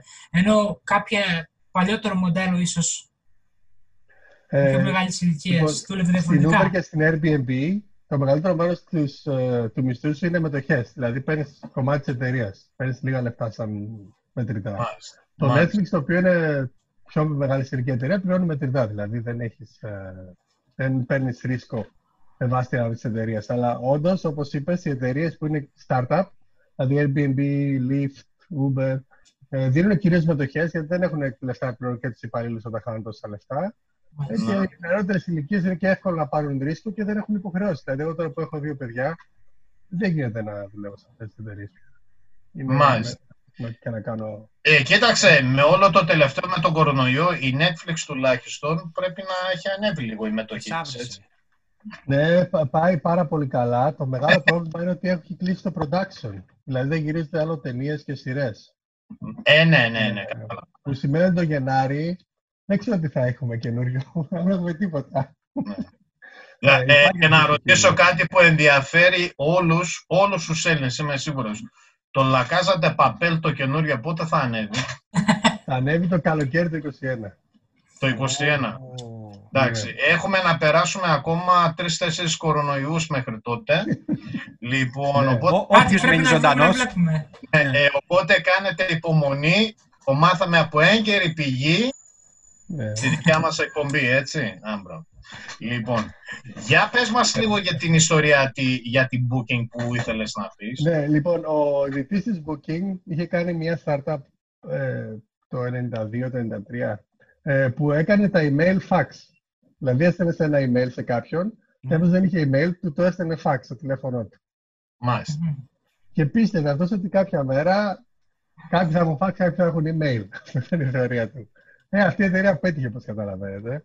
Και Μάλιστα. μετά έχει γίνει με αυτό το λογισμικό και στα ξενοδοχεία, στις περισσότερες χώρες, τα fax έχουν νομική ισχύ. Δηλαδή, αν σου στείλω ένα fax για μία κράτηση, έχω κάνει την κράτηση. Ναι. Ναι. Ναι. Επομένως, αυτό σκέφτεται ότι μπορώ να χρησιμοποιήσω αυτό το λογισμικό που έχω. Α, να κλ- κάνω κρατήσεις ξενοδοχείων και να στέλνω αυτόματα fax. Ωραία. Μάλιστα. Και μέχρι και σήμερα, στο υπόγειο του κτηρίου της Booking στο Άμστερνταμ, το κεντρικό, υπάρχουν 450.000 τηλεφωνικές γραμμές. Γιατί τα περισσότερα ξενοδοχεία στον κόσμο ακόμη δουλεύουν με fax. Τρομερό, έτσι. Όσο απίστευτο και αν σας φαίνεται, ε, τους Μάλιστα. στέλνουν fax στην κράτηση. Και έτσι Να γίνεται η κράτηση. ρωτήσω λίγο κάτι. Η Booking πώς βγάζει λεφτά; Πες, Η Booking- εξήγησε το μας λίγο, ας πούμε, για να. Ναι. Λοιπόν, η, Για μας η- που δεν εγώ, μιλάμε σαν κινέζικα. ξενοδόχος, ναι, σαν ξενοδόχος, Ναι. ε, μπορώ να βάλω το δωμάτιό μου στην Booking και αν κάποιος το κλείσει, θα πάρουν λογαριασμό από την Booking αφού μείνουν στο ξενοδοχείο μου για 15% της αξίας της κράτησης. Μάλιστα. Κρατάει ποσοστά δηλαδή. Απλό. Ναι. Δεν ήταν Τώρα. τόσο απλό δηλαδή. Ναι. Ναι, το, το δύσκολο πράγμα είναι ε, να έχεις δωμάτια ε, την υψηλή περίοδο. Γιατί, ας πούμε, 15 Αυγούστου δεν χρειάζεται να το βάλω δωμάτιο στην booking, θα το πουλήσω ούτως ή άλλως. Γιατί θα το 15%. Μπράβο. Οπότε προσλαμβάνουν ε, κόσμο που κάνουν τη δικιά μου δουλειά, που κάνουμε ένα πράγμα που λέγεται mechanism design. Δηλαδή, με βάση το πόσα δωμάτια μου δίνεις στην υψηλή περίοδο, θα σε βάλω ψηλότερα στο ranking τη χαμηλή περίοδο. Μάλιστα. Μμ. Οπότε, αν δεν δίνεις την ψηλή περίοδο, δεν παίρνεις ούτε τη χαμηλή περίοδο κρατήσεις. Και ο ξενοδόχο αναγκάζεται με αυτόν τον τρόπο, είναι για την game theory, να σου δίνει δωμάτια όλο τον χρόνο. Μα, έξυπνο. Μπράβο, μπράβο, Πολύ μπράβο. ωραία. Ναι, ναι. Το ίδιο κάνει και η Airbnb. Ε, Την η Airbnb Airbnb πώς τη βλέπεις σαν εταιρεία πλέον; Τώρα πάει λίγο άπατη, εντάξει, έχει προβλήματα. Έχει προβλήματα, ε. Ναι, ναι. Από Ε, ποια άποψη; ε, ο τουρισμός γενικά αυτή τη στιγμή δεν υπάρχει. Έτσι. Οι κρατήσεις είναι κάτω από το 70% και θα είναι και του χρόνου. Μάλιστα. Δεν υπάρχει περίπτωση, δηλαδή μέσα σε πέντε χρόνια. Λόγω του κορονοϊού φαντάζομαι, έτσι. Λόγω του κορονοϊού και λόγω του ότι κάνουν scale down οι αεροπορικές. Και το scale up είναι μια αργή διαδικασία. Δεν μπορεί ξαφνικά να βάλω 500 αεροπλάνα χωρίς να ξέρω ποιος θα πετάξει. Που Ναι. σημαίνει και του χρόνου Σωστά. δεν υπάρχει ο ίδιο αριθμός πτήσεων και του παραχρόνου. Θα κάνει πολλά χρόνια να κάνει catch up ε, το industry. Το Airbnb κάνει, έχει long tail ε, apartments, δηλαδή είναι λίγα από αυτά τρέχουν από επαγγελματικά. Τα πιο πολλά είναι έχω το σπίτι μου, έχω το εξωτικό μου, έχω ένα δωμάτιο στο, στην Ναι. κύρια, κύρια, κύρια κατοικία μου. Ε, το οποίο του δίνει τη δυνατότητα να είναι πολύ πιο flexible, δηλαδή μεγαλώνει και μικραίνει ανάλογα με τις ανάγκες. Μάλιστα. Π.χ. στο Τόκιο για τους Ολυμπιακούς θα μπουν πάρα πολλά δωμάτια στο Airbnb γιατί θα βάλει ο κόσμος που μένει στο Τόκιο. Ε, το πρόβλημα του Airbnb είναι ότι επειδή είναι αμερικανική εταιρεία έχει ανοιχτεί πάρα πολύ. Το Airbnb είχε studios που έκανε δικές τους σειρές και εξόδευε δύο δις το χρόνο. Το Airbnb ε, είχε ε, transportation unit, θέλει να κάνουν δικιά τους αεροπορική εταιρεία, στείλανε πριν γίνει ο κορονοϊός.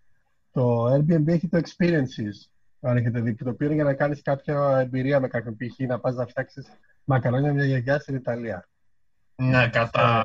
Ο- όλα αυτά τα marketplaces στην αρχή θέλουν μια τεράστια επένδυση για να βρεις αρκετό κόσμο, να τους γράψεις, Ναι, ναι, ναι. φωτογραφίες, υλικό. Να το κάνεις κάποιες rank που λέμε. Κρατήσεις. Ναι, ναι.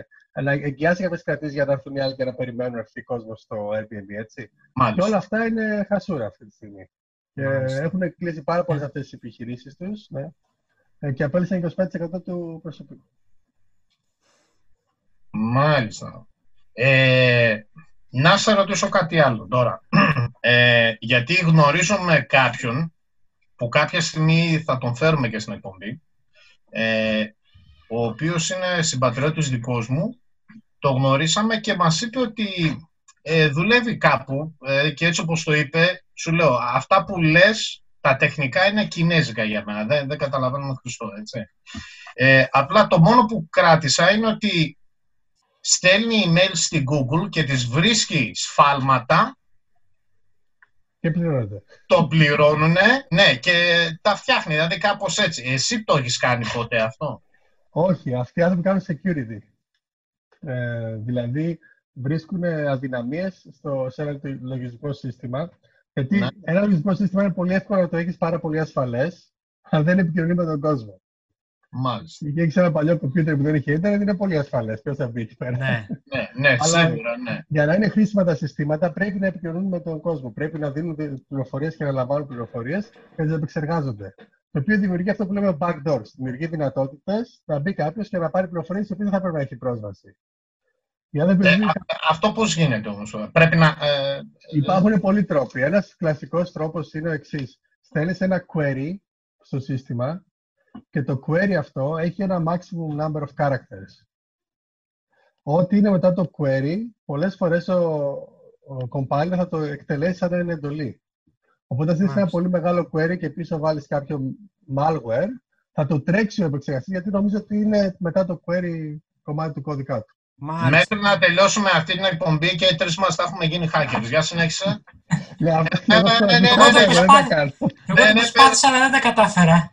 Ναι, ναι, πες Ε, μας. Όχι, κάτι θα Λοιπόν, κάνουμε. Για αυ- πες μας. αυτοί οι άνθρωποι ασχολούνται με την ε, αρχιτεκτονική του επεξεργαστή, με την αρχιτεκτονική του δικτύου και προσπαθούν να βρουν τρόπους να εκτελέσουν κώδικα ο οποίος είναι εκτός του expected. Και Μάλιστα. αυτό δεν έχει αποτέλεσμα π.χ. να επιστρέψει τις πιστοτικέ κάρτες της εταιρείας. Μπορεί να έχει ένα αποτέλεσμα να στείλω όλα τα email της εταιρείας.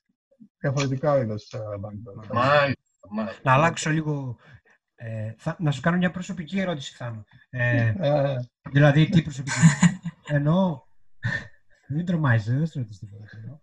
Ε, Θα τη δει ο κόσμος στην εκπομπή. Ε, εσύ τη δικιά σου επιτυχία, πού την βασίζεις κυρίως, δηλαδή ας- στις επιλογές που έκανες από το education, ο τρόπος που επέλεξες, το timing που είχες, σε όλα μαζί, τι, δηλαδή τι, τι, τι, θα, τι είναι που έπαιξε ρόλο στη δικιά σου επιτυχία και πώς θα έκανες train κάποιον για να έχει μια παρόμοια πορεία, ας πούμε. Για κάποιος που μπορεί τώρα να είναι στην Ελλάδα, ειδικά αυτές τις δύσκολες εποχές, μπορεί να ονειρεύεται ο άνθρωπος μια παρόμοια πορεία, ας πούμε. Δηλαδή πρώτα... ας Και πούμε, σηκώνω Ναι. κέρι να ρωτήσω την επόμενη. Για μετά. Ναι, είναι ναι, παραπάνω. ναι. Όχι, πολύ Φέρ, καλή φέρ. ερώτηση. Μου άρεσε Ναι. πάρα πολύ. ναι. Ναι. Το πρώτο συναντησιατικό είναι η τύχη.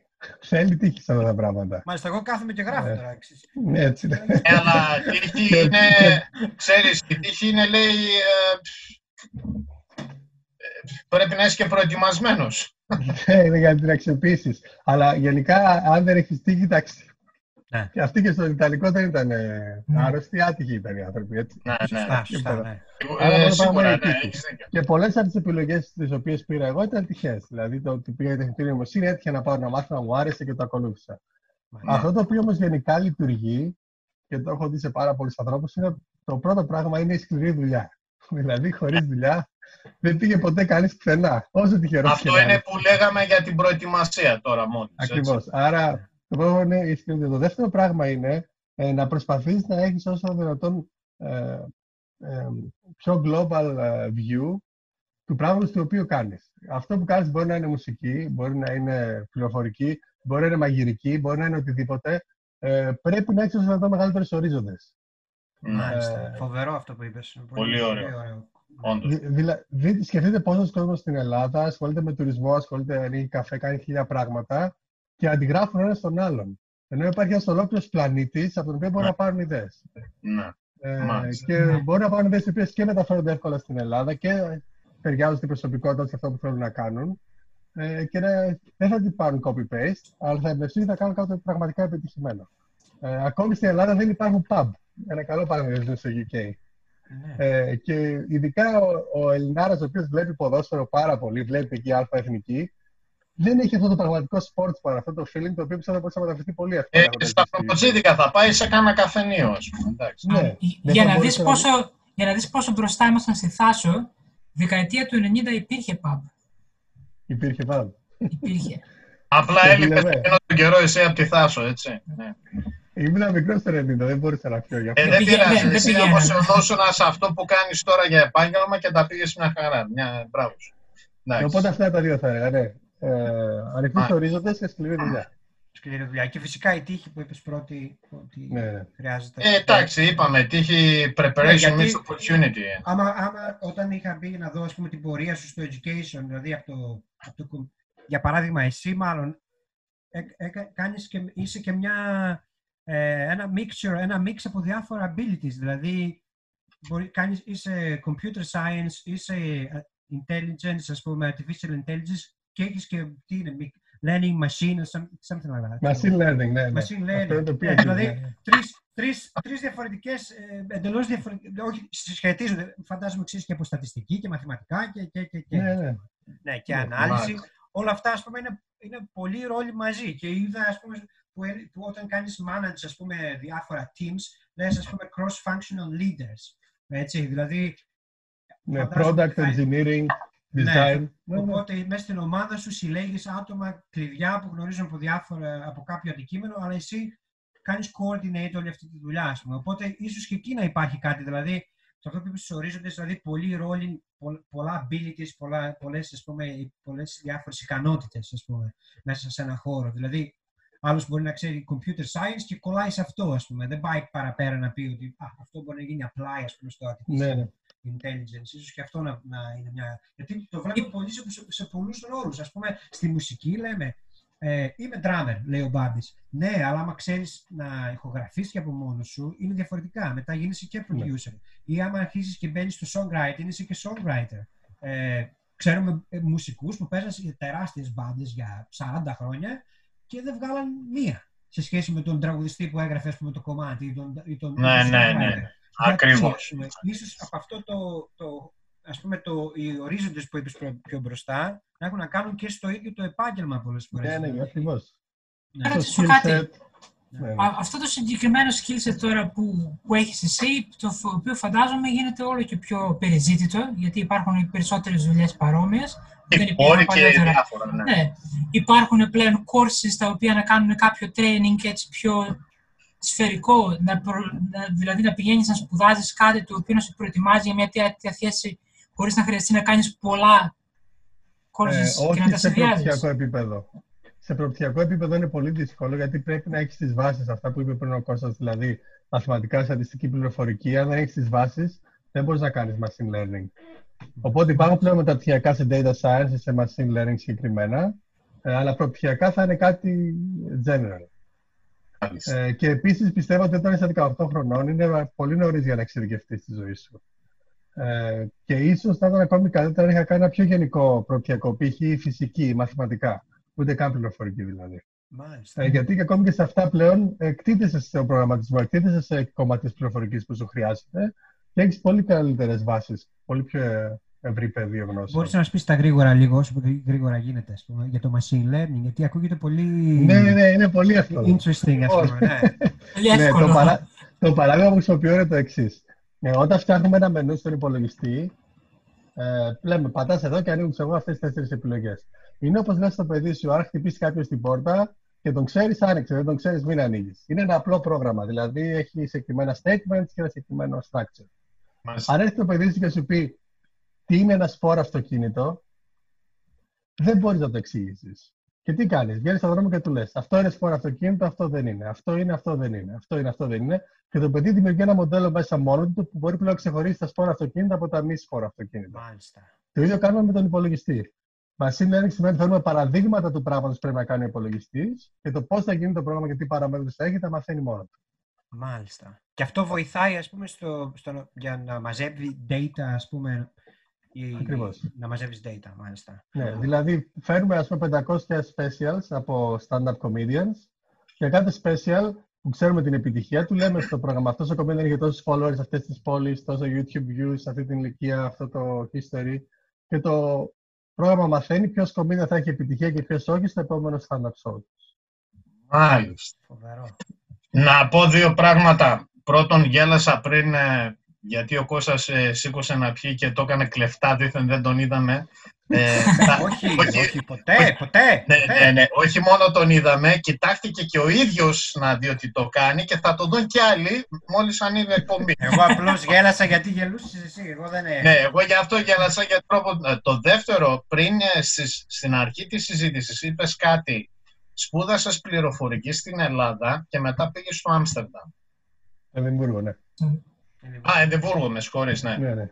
Ε, λοιπόν, και εκεί είπες είπες πω, πω αυτά που κάναμε στη Θεσσαλονίκη, ας πούμε, ήταν παιδικά, κάπως έτσι, κάτι ναι, τέτοιο. Ναι, ναι. Ήταν λοιπόν, πράγματα. Ε, ναι. Μπράβο. Ναι, ε, και ήθελα να το πω, αλλά ε, τότε δεν ήθελα να σε διακόψω και τώρα το έκανα σημείωση στο μυαλό μου. Ο Κώστας έχει τα χαρτιά του. Λοιπόν, για πες μας λίγο τις διαφορές που, και αν πιστεύεις υπάρχουν ακόμα ή κάποιος που σπουδάζει στην Ελλάδα το είδος που, σπουδα, που σπούδασες εσύ, αυτό το πληροφορική, πες το, πες το όπως θέλεις. Ε, πιστεύεις ότι αναπτύχθηκε αυτό στην Ελλάδα τα τελευταία χρόνια; Όχι, ε. Όχι. Το, σε αυτά τα γενικά τα... Ένα καλό πανεπιστήμιο τι είναι; Είναι μια ομάδα φοιτητών οι οποίοι έχουν πολύ καλές ε, ικανότητες, δηλαδή είναι έξυπνα παιδιά, διαβάζουν, ασχολούνται, έχουν γνώσεις κτλ. Και καθηγητές οι οποίοι είναι εκεί για να δημιουργήσουν κατάλληλες συνθήκες για να μάθουν. Ωραία. Ε, στα καλά πανεπιστήμια στην Ελλάδα, στο Μετσόβιο, στους ηλεκτρολόγους, αυτές τις σχολές, στην Πάτρα, το επίπεδο των φοιτητών που μπαίνουν μέσα είναι παιδιά για MIT. Είναι πολύ έξυπνα παιδιά, έχουν περάσει από ένα πολύ σκληρό σύστημα στις Πανελλήνιες. Έχουν ναι. διαβάσει πάρα πολλές ώρες, έχουν συνθήκες οι οποίες δεν είναι ευγενικές για ένα 17χρονο για να αποδώσει. Έχουν υπεραποδώσει, έχουν πάλι 20 στα 20. Ναι. Και το αποτέλεσμα που γίνεται στο Μετσόβιο δεν έχει καμία σχέση με το MIT. Επομένως, να κρατάμε στο μυαλό μας ότι και στο ε, Παμάκ που είχα πάει εγώ, είχα πάρα πολύ έξυπνα παιδιά γύρω μου. Δηλαδή, έχουμε ανθρώπους οι οποίοι τώρα στην Google, καθηγητές σε πανεπιστήμια στο Τωρόντο, ε, το επίπεδο του μαθήματος ήταν πάρα πολύ χαμηλό για το υλικό που είχες γύρω σου. Δηλαδή, Μάλιστα. ε, είναι πάρα πολύ καλοί φοιτητές και το αποτέλεσμα δεν είναι στο επίπεδο που θα έπρεπε να είναι. Και όταν Δηλαδή, λέμε- οπότε εσύ λες, αποδίδεις το σφάλμα, να το πω έτσι, ε, σε αυτό που διδάσκεται. Ακριβώς. Ναι. Π.χ. Ε, δεν, και- μας- δεν διάβασα ένα paper εγώ, ένα research paper. Δεν μου έδωσαν ποτέ να διαβάσω στο Πανεπιστήμιο Μακεδονίας. Μάλιστα. Το σημαίνει- Και γιατί οι καθηγητές δεν είχαν επαφή με το πού βρίσκεται το αντικείμενο. Δεν πήγαν σε συνέδρια, δεν είχαν και την οικονομική Ναι, ναι, δυνατότητα. ναι. έτσι, Δεν είχαν τα grants. Ε, δεν κάνανε μεγάλες δημοσίευσει οι ίδιοι μόνοι τους. Μήπως είναι συστημικό πάλι το πρόβλημα που έλεγες και προηγουμένως, που λέγαμε προηγουμένως; Είχαμε Λογικά, καθηγητές- ναι, εκεί καταλήγουμε νομίζω. Ε, υπάρχει στο ελληνικό πανεπιστήμιο υπάρχει πάρα πολύ. Α, πώς το λένε, ε, δεσποτισμός, δηλαδή nepotism. Δηλαδή, Ναι, ναι. η- το, ο ένα είναι εξάρτητο του άλλου, ο γιος του έχει έρθει στο πανεπιστήμιο, υπάρχει αυτό το πράγμα, αυτή η κλίκα. Ε, Και όμως αυτό που είπες πριν, ότι μέχρι τις πανελλαδικές σου κάποιος φτύνει αίμα για να περάσει, δηλαδή το σύστημα όντως είναι δύσκολο αυτό, Βέβαια. έτσι. Για να περάσεις σε, σε αυτό που ο άλλος θέλει να γίνει ε, μαθηματικός, γυμναστική, ακαδημία, οτιδήποτε, πρέπει να φτύσει αίμα για να περάσεις όλα αυτά. Και με το που πάει εκεί πέρα, βλέπει κάποιον που, το εξωτερικό, ας πούμε, και λέει, κάτσε πόσο στάσιμος έχω μείνει τώρα, ας πούμε. Κι Ναι, όμως είναι αυτό και- δημιουργεί ένα πράγμα που λέει ότι μήπως φταίω εγώ μετά γιατί έριξα τόση πολλή δουλειά πριν και τώρα μήπως εξασθενώ ή δεν μ' αρέσει τόσο πολύ. Το θέμα είναι να κάνεις κάτι και να μην σε κάνει να το μισήσεις. Ναι. Γιατί αυτό που σε κάνει να το μισήσεις είναι ο τρόπος διδασκαλίας και το πόσο σκληρά περνάς μέσα από αυτό, έτσι. Ναι, υπάρχουν πολλοί που το πρώτο έτος το ρίχνουν έξω. Λένε τώρα θα διασκεδάσω. Γιατί διάβαζα. Ναι, ε, μα, ναι, α, κάπως αυτό, ναι, αυτό θέλω να πω. και εγώ, Ναι. Ναι. Αλλά και όσοι έρθουν με όρεξη δεν βρίσκουν ένα περιβάλλον το οποίο τους δίνει τη δυνατότητα να γίνουν καλύτεροι. Ναι. Μάλιστα. Εγώ διάβαζα μόνο, σε, μόνο στην εξεταστική. Δηλαδή, όλο το εξάμεινο διάβαζα ένα μήνα το εξάμεινο. Θα μπορούσα να Μα- διαβάσω έξι μήνες το εξάμεινο. Απλά Ναι, ναι, ναι, ναι, ναι, ναι. έτσι. Και φαντάζομαι τώρα μπορεί να διαβάζεις και πιο πολύ από κάθε άλλη φορά στη ζωή σου, έτσι. Ναι, τώρα με τα παιδιά λιγότερο. Ε, ναι, Ε, εντάξει, αλλά ναι, είχα ναι, περιόδους, ειδικά στο μεταπτυχιακό μου που έκανα catch-up, που ναι. είχα πάρα πολύ διάβασμα.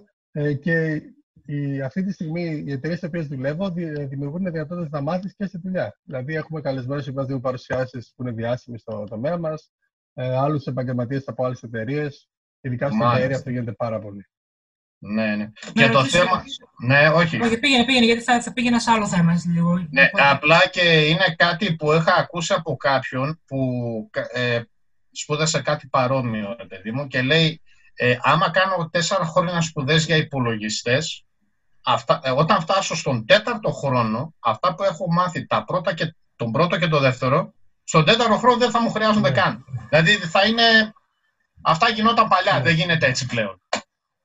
Ναι. Πόσο μπροστά έχει φτάσει το αντικείμενό σου, έτσι; Εμείς το 2003 κάναμε Pascal, που είναι γλώσσα του 92. Εντάξει.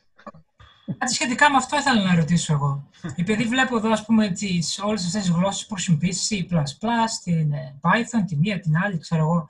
Γιατί υπάρχουν τόσες πολλές διαφορετικές γλώσσες; Τώρα αυτό μπορεί να είναι και λίγο χαζό από κάποιον που δεν ε, ξέρει από το αντικείμενο, να ακούγεται κάπως σε ένα διαφορετικά, ας πούμε. Αλλά το βλέπω από, την, από τη δική μας την πλευρά. Εμείς που είμαστε όλοι μουσικοί, φαντάζομαι αν είχαμε διαφορετικό σύστημα γραφής μουσικής, από Ναι, υπάρχουν μέρος σε πόσα μέρος. όργανα. Θα, ναι, ναι θα, θα ήταν πολύ δύσκολο, ας πούμε. Υπάρχει, είναι ένα universal το σύστημα. Γιατί ο προγραμματισμός έχει τόσες διαφορετικές γλώσσες; Δεν Ναι, δημιουργεί αλλά πρόβλημα είναι, αυτό. υπάρχουν, διαφορετικά, υπάρχουν διαφορετικά όργανα. Ε, Υπάρχει το πιάνο, η κιθάρα, ξέρω εγώ. Δεν είναι όλα τα όργανα ίδια. Ναι, αλλά όλα τα όργανα έχουν τον ίδιο. Ε, και Τι όλες οι ίδιε γλώσσες- νότε. Και όλες οι γλώσσες όταν περάσουν από τον compiler θα γίνουν το ίδιο binary code, θα γίνουν assembly στον επεξεργαστή. Μάλιστα. Όλες οι ίδιες Μάλιστα. είναι κατά βάθος. Απλά το high level language το οποίο γράφεις για να γίνει compile σε machine language είναι διαφορετικό και έχει διαφορετικά use cases. Δηλαδή κάποιο είναι καλύτερο για άλλα applications. Μάλιστα. Α, Ναι. ε, Όλα αυτά είναι high level languages, έτσι. Δεν γρα... Ο επεξεργαστής δεν καταλαβαίνει Python, δεν καταλαβαίνει C++. Θα είναι ό,τι γράφει ο human πριν γίνει το compiler.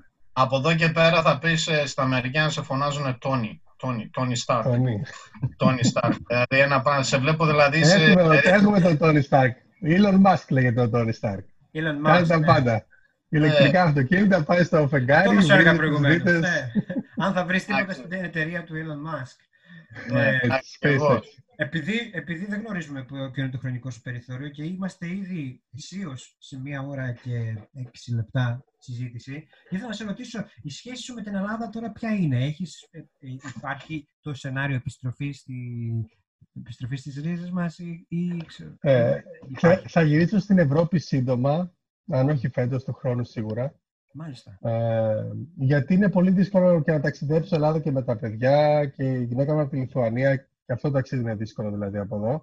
Ε, και ουσιαστικά για μένα διακοπές είναι να πάω κάπου και παρατήσω τα παιδιά. Οπότε πρέπει να έχω κάποιον Πού να είναι η τα γιαγιά. παρατήσω. Ναι, ναι, ναι. Ε, ακριβώς, Ναι, τη γιαγιά. Η γιαγιά είναι διακοπές για μένα. ναι, αυτή τη ναι, στιγμή. ναι, σωστά. Ε, Ε, οπότε θα, θα ήθελα να είμαι στην Ευρώπη. Ε, και ένας δεύτερος λόγος είναι ότι ε, η, δεν θα ήθελα τα παιδιά μου να μεγαλώσουν εδώ. ναι. Ε, και αν δείτε κάποιες σειρές οι οποίες είναι στο HBO, π.χ. το Little Big Lies, είναι κάτι που πάντα προτείνω στον κόσμο, μπορείτε να δείτε πώς φαίνονται στα παιδιά τους και πώς τα παιδιά τους λειτουργούν στο σχολείο. Και είναι κάτι πολύ ξένο για μας. Μάλιστα. Ε, Μπορείς να πεις μια, ένα μικρό παράδειγμα, να φέρεις Ναι. ένα μικρό παράδειγμα; Όταν- έχω, έχω δύο γιος, είναι δύο και τριών χρονών και όταν ο ένας χτυπήσει τον άλλον και κλάψει, η γυναίκα μου του λέει πάνε δώσε μια καλά και δώσε ένα φυλάκι. Ναι. Ωραία. Αν το κάνει αυτό στο σχολείο σε άλλο παιδάκι, είναι πολύ πιθανό η μητέρα του να μας κάνει μήνυση για harassment. Ναι. Α, Γιατί ήρθε και φίλησε το παιδί με αυτό το παιδί και αυτό είναι sexual harassment. Δεν φίλησε κοριτσάκι. ναι, αυτό είναι και εδώ και στην Αγγλία το ίδιο είναι. Και σε τέτοιες, Ναι, όχι σε τέτοιες ηλικίες όμως. Όχι, όχι, όχι. Όχι, ναι, ναι, ναι, απλά παράδειγμα είπε ο άνθρωπος. Δώσουμε έξι Αυτό λέω. χρονών, έξι χρονών στο δημοτικό, σίγουρα μπορεί να γίνει μήνυση εδώ. Ε, όχι, όχι, εδώ είναι Τρομερό. πολύ ελαστικό. Όχι, εδώ είναι αντι- ανάποδα, γιατί Είναι εδώ το γίνεται ανάποδο. encouraged πολύ. Ειδική, η- εγώ που έχω μια κόρη 7 χρονών και πηγαίνει στο σχολείο, η, η, η επαφή ας πούμε των παιδιών είναι, γίνεται encouraged πολύ, δεν είναι. Ναι, ναι. Το, Μάλιστα. το οποίο είναι πολύ ξένο για μας που είμαστε στην Ευρώπη γενικά. Ε, και είναι περίεργο το περιβάλλον. Υπάρχει πάρα πολύ άγχος σε αυτά. Αυτό ήθελα να σε ρωτήσω. Υπάρχουν τεράστιες διαφορές από culture και ξέρω εγώ, ε, συμπεριφοράς στη Ναι, Ευρώπη Ειδικά και όταν- Ηνωμένες Πολιτείες. Ναι. Ειδι- στο εργασιακό χώρο υπάρχουν τεράστιες διαφορές. Ε, και η μεγαλύτερη διαφορά έχει από το γεγονός ότι στην Αμερική είσαι available 24-7 στη δουλειά σου. Mm. Δηλαδή δεν θεωρείται περίεργο να σε πάρει κάποιος τηλέφωνο 10 ώρα το βράδυ και να σε ρωτήσει κάτι για τη δουλειά. ναι. Δεν θεωρείται ότι 10 ώρα το βράδυ δεν δουλεύω. Είσαι πάντα available. Προσωπική Ε, ζωή δηλαδή περνάει, ε, εξισώνεται με την ε, επαγγελματική. Από αυτή την άποψη. Ναι, ναι, Υπάρχει- ακριβώς. Η ζωή σου είναι η δουλειά σου. Είναι η δουλειά σου. Και οι μου περισσότερε θυμίζει εταιρείε αυτό. μου. Ε, Είχαμε, Και η- είχαμε κάνει ένα μικρό διάστημα έναν, ε, έναν προσπαθούσαμε να βρούμε ένα manager και θα θυμάστε τον Juan και τους Jade Vine, την πάντα μας, κάνουμε και plugin. Ε, και, και μας είχε πει αυτό ότι στην Αμερική εμείς είχε μόλις έρθει από την, ε, νομίζω από τη Βοστόνη, από το Berkeley και έλεγε ότι στην Αμερική εμείς ε, ζούμε για να δουλεύουμε. Ενώ στην, ε, στην Ευρώπη λέει ε, δουλεύετε για να ζείτε. Κάπως έτσι Ναι. θυμάστε, δεν ξέρω αν Ναι. τα παιδιά θυμούνται αυτή την Και από τη στιγμή που ήρθε δεν τον ξαναείδαμε μετά. Ναι, με το- Και λέμε, ρε μεγάλε, τόσο πολύ δουλεύεις εσύ, δηλαδή κάτσε λίγο. Ναι, αλλά ε, μου έκανε εντύπωση αυτό που είπε, ε, αν έστω και αν δεν ίσχυε για τον ίδιο, ότι είναι αυτό που λες και εσύ. Δηλαδή, είναι η δουλειά είναι το, η προ- η- το νούμερο ένα priority. Και ίσως το βλέπουμε και στον Ναι. κορονοϊό τώρα, που ήταν μια από τις χώρες μαζί με το UK φυσικά, έτσι, μην κρυβόμαστε, που- και τη Σουηδία, που α- ακολουθούν έτσι ακραία μοντέλα καπιταλισμού, ας το πούμε, έτσι. Και όσο μπορούσαν να το τρενάρουν, το τρέναραν, ας πούμε. Δεν γινόταν άλλο. Μέχρι να αρρωστήσει. ας πούμε. Ε, ναι. ναι. Όχι, είναι οι πιο πολλές εταιρείες έχουν ας πούμε 10 μέρες άδεια το χρόνο. Μερικοί. Ε, όταν είσαι άρρωστος, παίρνεις μέρα από, τις- από την άδειά σου και δεν πας στη δουλειά που αρρώστησε. Εντάξει, εκεί είναι, εκεί είναι Ναι. πολύ διαφορετικά τα πράγματα. Ναι. Τρομερό. Και, και το political correctness ναι. ε, είναι σε άλλο επίπεδο. Δηλαδή, Ε, για παράδειγμα, ε, έκανα μία ανάλυση για ένα συγκεκριμένο show και είπα we have the data, so when the renewal decision comes, we're ready to pull the trigger. Ε, και μου είπαν ότι δεν μπορώ να πω pull the trigger γιατί μπορεί κάποιος σε αυτό το call να έχει κάποιο γνωστό ο οποίος αυτοκτόνησε με όπλο και του θύμισα αυτή τη σκηνή. Δεν είναι inclusive να λες pull the trigger. Ναι. Τρομερό. Είμα- ε, ναι, είστε και λίγο πιο ευαίσθητοι δηλαδή. Ναι. Όχι, είναι έχω και πολύ εγώ μια- ευαίσθητο αυτά τα Μια πράγματα. τρομερή τέτοια, χι- ο- σχε- σχεδόν χιουμοριστική ιστορία που ένας καθηγητής κάπου που, σε ένα εργασιακό περιβάλλον που γνωρίζω καλά, ε, είχε στο, στον υπολογιστή του ε, σαν screensaver μια πολική αρκούδα. Ε, η οποία όταν κάποια στιγμή δεν, δεν ακούμπησε τον υπολογιστή για κάποια ώρα, βγήκε η πολική αρκούδα στο projector και ένας μαθητής ε, έπαθε, ένα, ένα, έπαθε αμόκ. Ε, τι είχε γίνει ο αδελφός του, είχε σκοτωθεί από πολική αρκούδα. Μάλιστα. Ναι. Και, τρομερό, ε. Τρομερό και επιτέθηκε στον καθηγητή. και, από τότε, και από τότε δεν χρησιμοποιεί κανένα screensaver, ούτε αρκούδες ούτε γάτες. Τίποτα. Ε, κάθε ενδεχόμενο. Ναι, ναι, φοβερό ας πούμε. Ε, τραβηγμένα πράγματα εντελώς. Ναι, τραβηγμένα, αλλά σε μεγάλες κοινωνίες ενδεχομένως να υπάρχουν όλα τα πιθανά σενάρια. Ενδεχομένως να προσπαθεί τώρα το. Ε, δεν έχει να κάνει με την κοινωνία αυτό, πόσο μεγάλη είναι. Έχει να κάνει με το. Ξέρω Ναι, αλλά σε μια κοινωνία όπως στο Σαν Φρανσίσκο ή ξέρω εγώ, σε μια τεράστια εταιρεία, δεν γνωρίζεις πολύ καλά ποιο είναι το περιεχόμενό τους και τι μπορεί να κάνει. Ναι, σίγουρα. Trigger που είπε και ο Θανάσης. Trigger, ας πούμε, κάτι. Κατάλαβες. Και ενδεχομένως θα προσπαθούν να το συμμαζέψουν αυτό το πράγμα. Ενώ στις παλιές μέρες, στις παλιές καλές εποχές, αυτό θα πήγαινε. Ναι. Grow thick skin. Ναι, ναι. Grow thick skin. Yeah, exactly, ναι. Grow a pair, έτσι λένε. και το ένα και το άλλο όμως είναι λίγο τραβηγμένα τώρα αυτή τη στιγμή. Παλιότερα, παλιότερα ήταν, σου έλεγε ο καθένας ό,τι ήθελε, χωρίς να υπάρχει τίποτα, ας πούμε, κανένα μέτρο. Και τώρα δεν, δεν ξέρεις πώς να συμπεριφερθείς σε περίπτωση που κάτι που δεν γνωρίζεις, ας πούμε, συνέβη και Φαντάσου, φαντάσου να είσαι σε ένα περιβάλλον στην Ελλάδα και να δουλεύεις και να γίνει αυτό που λέει ο Κώστας. Βγήκε η πολική αρκούδα ας πούμε, στο screensaver και ο άλλος έπαθε αμόκ και αμά και μου επιτέθηκε. Α τα διάλεπα δεν. Ναι, θα τον κορδέψει κιόλα. Εντάξει. Ε, ένα, ένα παρόμοιο παράδειγμα, ε, απολύσαμε τον Chief Communications Officer από το Netflix πριν δύο χρόνια γιατί είπε το N-word που δεν κάνει. Ε, και όταν το μάθανε αυτό στην Ιαπωνία, στο γραφείο, μας στείλανε ένα mail και είπαν ότι μπορείτε να μας στείλετε τη λίστα με τις λέξεις πάντες που θα απολυθούμε για να ξέρουμε. Καθοβήθηκαν οι άνθρωποι. και το θέμα είναι ότι αυτό είναι ένα moving target. Δηλαδή, δεν μπορώ να σου δώσω μια λίστα. Πρέπει να είσαι aware το τι είναι σημαντικό αυτή τη στιγμή. Ναι, ναι, ναι, ναι, ναι. Και κινείται συνέχεια ε, και αυτό που δεν μου αρέσει εμένα είναι ότι γίνεται weaponized. Δηλαδή μου το είπε κάποιος στο pull the trigger, δεν το ξαναχρησιμοποιήσω. Αλλά μπορεί επίση να το χρησιμοποιήσει για να πει ότι ο Θανάσης δεν είναι inclusive, ΑΒΓ, και να ναι, weaponized εναντίον μου. Μάλιστα, και δυστυχώς ναι. δεν υπάρχει ελαφρυντικό αν δεν είσαι native speaker. Μάλιστα, αυτό είναι ε... κάτι το οποίο δεν ξέρω αν έχουμε χρόνο να το συζητήσουμε. Πόσο το, το βρήκες αυτό σαν barrier, ας πούμε, σαν ε, εμπόδιο στην ανάπτυξή σου στις δουλειές, δηλαδή το, το πόσο για την προφορά, για το, για, για, τις, ναι. για το συντακτικό. Τις εκφράσεις που μεταφράζουν, ας πούμε, τις ναι. δικές μας. Ναι. Το slang. Ε, το, το πιο δύσκολο κομμάτι ήταν όταν ήρθα από Ευρώπη-Αμερική. Γιατί στην Ευρώπη, όταν ξεκίνησα, δεν ήμουν σε πολύ ψηλοβαθμή θέση, που σημαίνει ότι δεν είχα μεγάλο exposure. Είχα χρόνο να μάθω και να απορροφήσω το πώς μιλάει κάποιος στην εταιρεία. Ε, στην Αμερική, που ήταν σαν manager πολύ μεγάλης ομάδας στην Uber, ήταν πάρα πολύ μεγάλο πρόβλημα. Το πώς δίνεις feedback, το ότι πρέπει στην Αμερική να είσαι πάντα θετικός. Ποτέ δεν μπορείς να πεις ότι κάτι δεν πάει καλά. Ποτέ. Ναι, ποτέ. Ναι, ναι. Ε, πρέπει να κάνεις encourage, ας πούμε, κάποιον όσο, ναι, ναι. όσο άσχημα και να τα έχει πάει, ας πούμε, έτσι. Ναι, encourage και, και, constructive feedback σε αυτό, αλλά encourage. Ναι, θα έχει positive. Uh, θα κοιτάξεις, κάνεις κατά. Θα ήταν ακόμη καλύτερα να τα κάνεις κατά. Αυτό ναι, πρέπει να πεις, όχι τα κάνεις κατά. Ε, και αυτό το, αυτή η προσαρμογή ήταν πάρα πολύ δύσκολη γιατί έπρεπε να γίνει learn on the job. Είχα και όντως να παραδώσω τα project και να στείλω την ομάδα και παράλληλα να μαθαίνω και να αλλάζω τον τρόπο με τον οποίο μιλάω εγώ. Μάλιστα. Μάλιστα. Στην Ελλάδα βλέπεις εταιρείες και τις οποίες θα, μπο, θα μπορούσαν να αναπτυχθούν αν ήταν στο εξωτερικό ή που θα μπορούσες εσύ ας πούμε, να μανατζάρεις; Ενδεχομένως σε κάποια ε, επιστροφή. Ένα τα όνειρά σου σκέψου λίγο. Αυτό το όνειρο που είπες, για δες λίγο. Έχω μιλήσει με μία-δύο εταιρείες Βασικά, μια ελληνική εταιρεία που μου στείλει στο LinkedIn μήνυμα, πάντα τους μιλάω. Από περίεργα κυρίως. Ναι.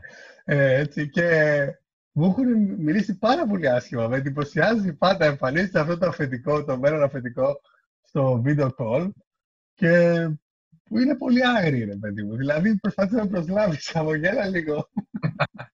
Δεν Ε, πλήρωσες ακόμα. Θα με πληρώσεις. Ναι, θέλω να πω, δεν εντάξει, άρα σου κάνω. Κάτσε, τον χρόνο μου χάνω μαζί. Πώς μου κολλάς αριθμά και δεν το ξέρω, ας πούμε, ναι. Ναι, αλλά υπάρχει ε, ένα χαρακτηριστικό. Όταν δούλευα στην Booking, ε, μου παίρνω ρωτά πόσα λεφτά βγάζω, μου λέει αυτά εδώ θα τα ξεχάσεις. μου λέει εδώ θα βγάλει εγώ τόσα. Λέω καλά. Λέω, λέει ε, πότε θες να ξεκινήσεις; Λέω εσείς πότε λέτε. Μου λέει Δευτέρα μπορείς και ήταν Πέμπτη. δηλαδή κάτσε.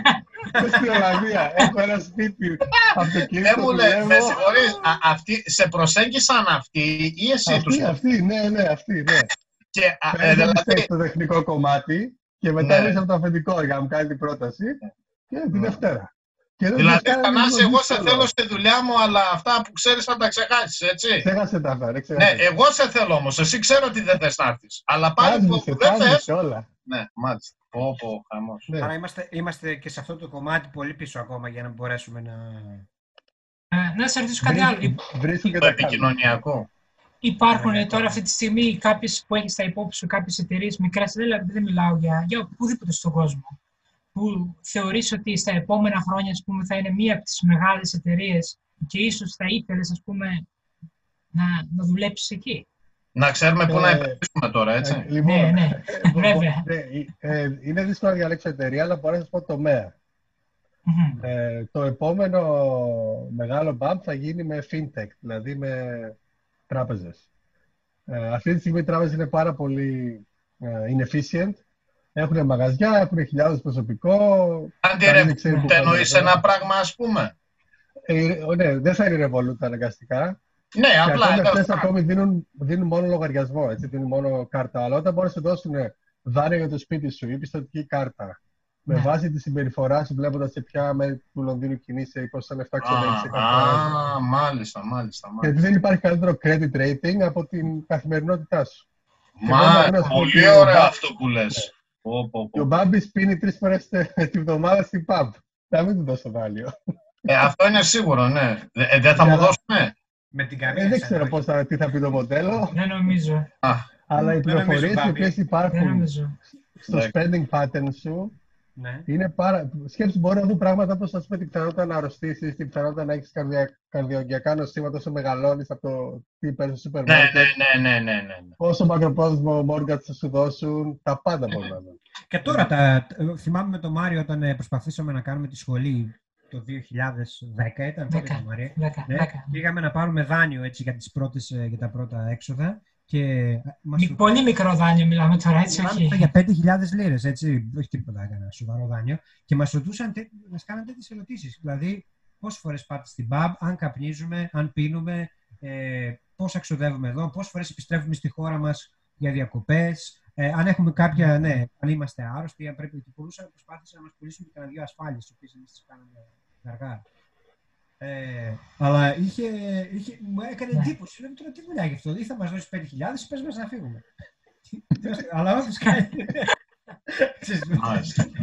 Αυτά που ήξερες θα τα ξεχάσεις. Αυτά που Μάλιστα. έξω τα ξεχάσαμε. Το δάνειο δεν παίρνω με την, με την καμία. Οκ, το έχουμε. Και αυτά που βλέπετε τώρα με το Apple Pay και το Ναι. Android Pay είναι απόμπρεση της Apple και της Samsung ε, να μπουν σε αυτό το παιχνίδι. Στο Γιατί banking. θα, α- από το κινητό σου, ναι, θα πηγαίνεις στο κινητό σου στην τράπεζα, θα συνδέεται και από το Ναι. κινητό σου θα μπορεί να πας Κάποια bitcoins, κάποιες, υπάρχει futures σε κάποια τέτοια ε, cryptocurrencies και Όχι.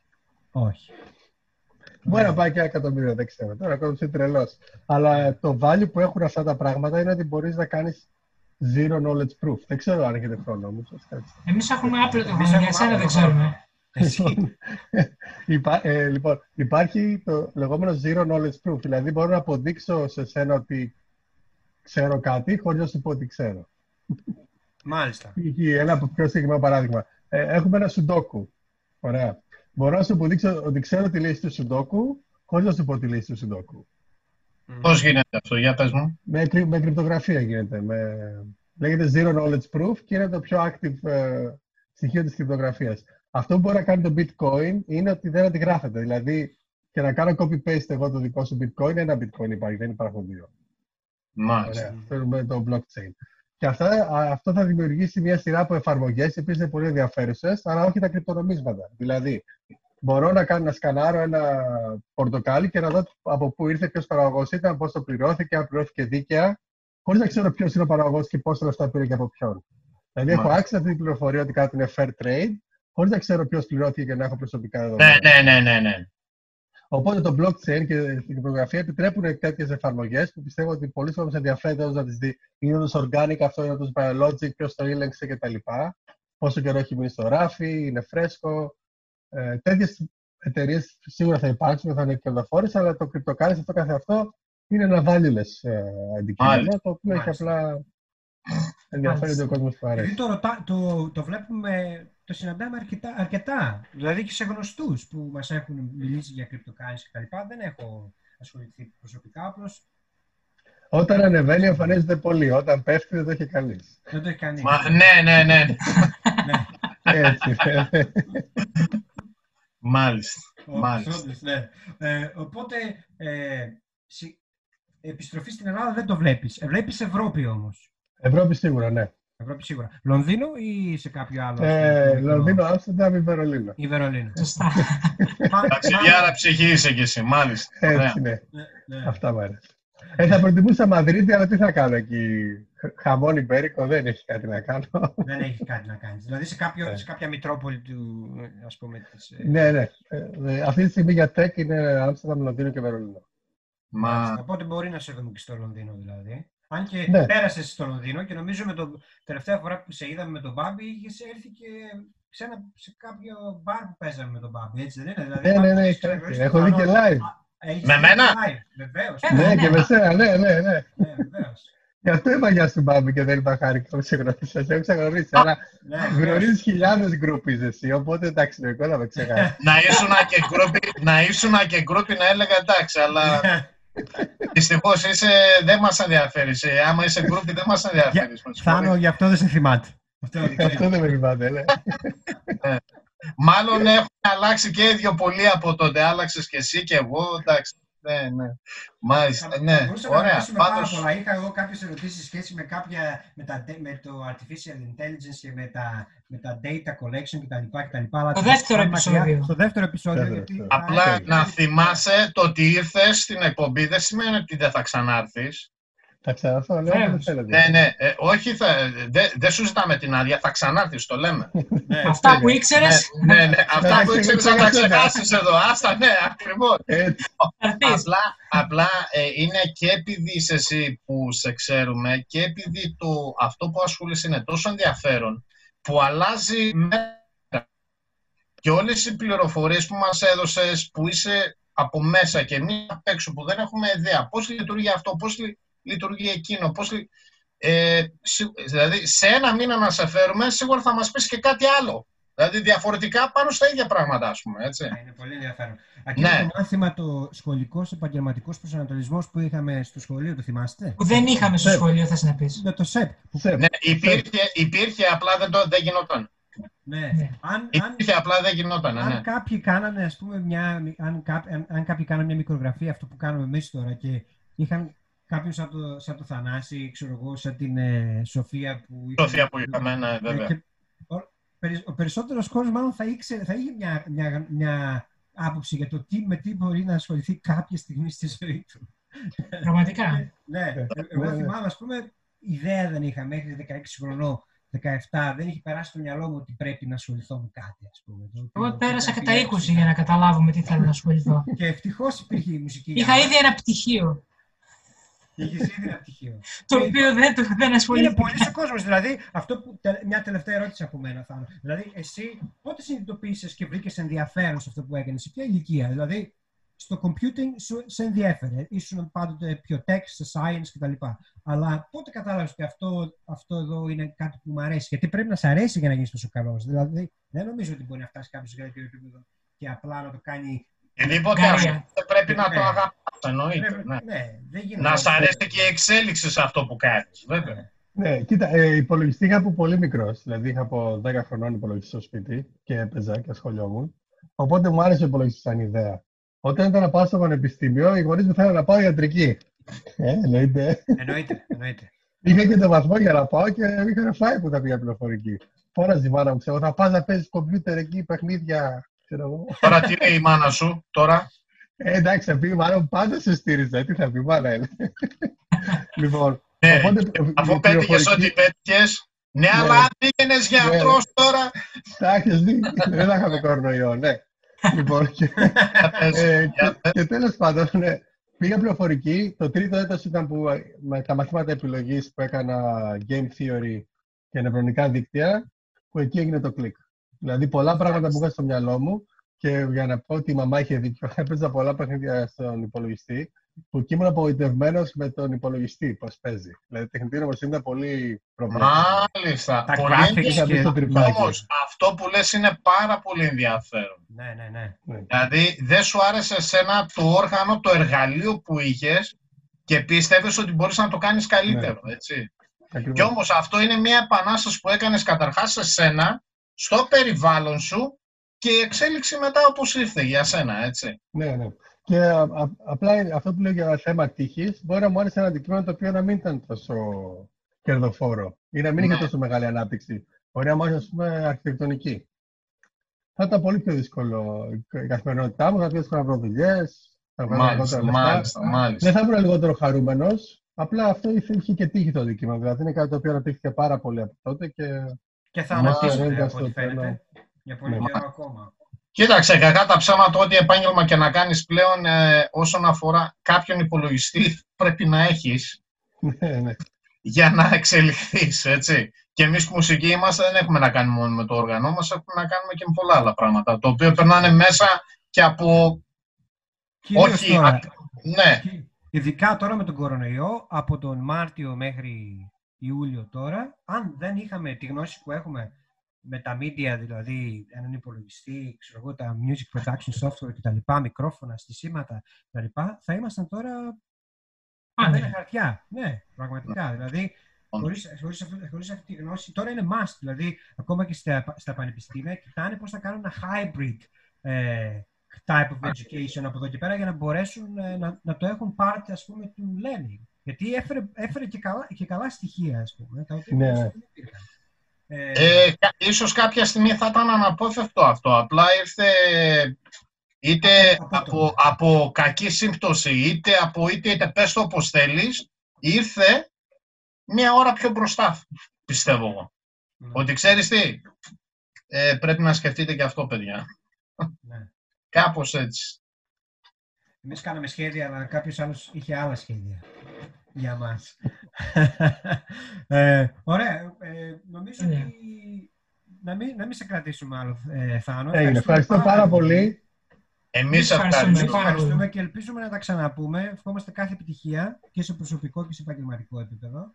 Και σίγουρα θα τα πολύ. ξαναπούμε και ελπίζω να πούμε και από κοντά κάποια στιγμή. Τώρα εντάξει, αυτό πότε θα- Ε, Φέτος το καλοκαίρι θα είναι το πιο δύσκολο, Ναι. αλλά το επόμενο Ναι. θα σας δώσω σίγουρα όλους. Ναι. Ευχαριστούμε πάρα Ε, πολύ. ε. Θα, κάνω, θα κάνω το countdown και μπορούμε να μείνουμε εμείς βέβαια. Έτσι, να κάνω το countdown. Το δεύτερο All Greeks to me έλαβε τέλος. Θανάσης. Ευχαριστούμε Ευχαριστώ πολύ. πολύ. Αντίο. Άμα θες να κάνεις κάποιο plug το, ε, τα media σου, αν και εσύ δεν χρειάζεται τώρα συστάσεις, Θανάσης, Θανάσης Νούλας. Ε. είναι το, το, το όνομά σου μπορούν να σε βρουν στο LinkedIn, νομίζω είναι το καλύτερο, έτσι δεν είναι; Ναι, ναι, LinkedIn. Ναι, LinkedIn όπου έχει το professional profile σου. Οπότε είμαστε 3, 2, 1. Bye.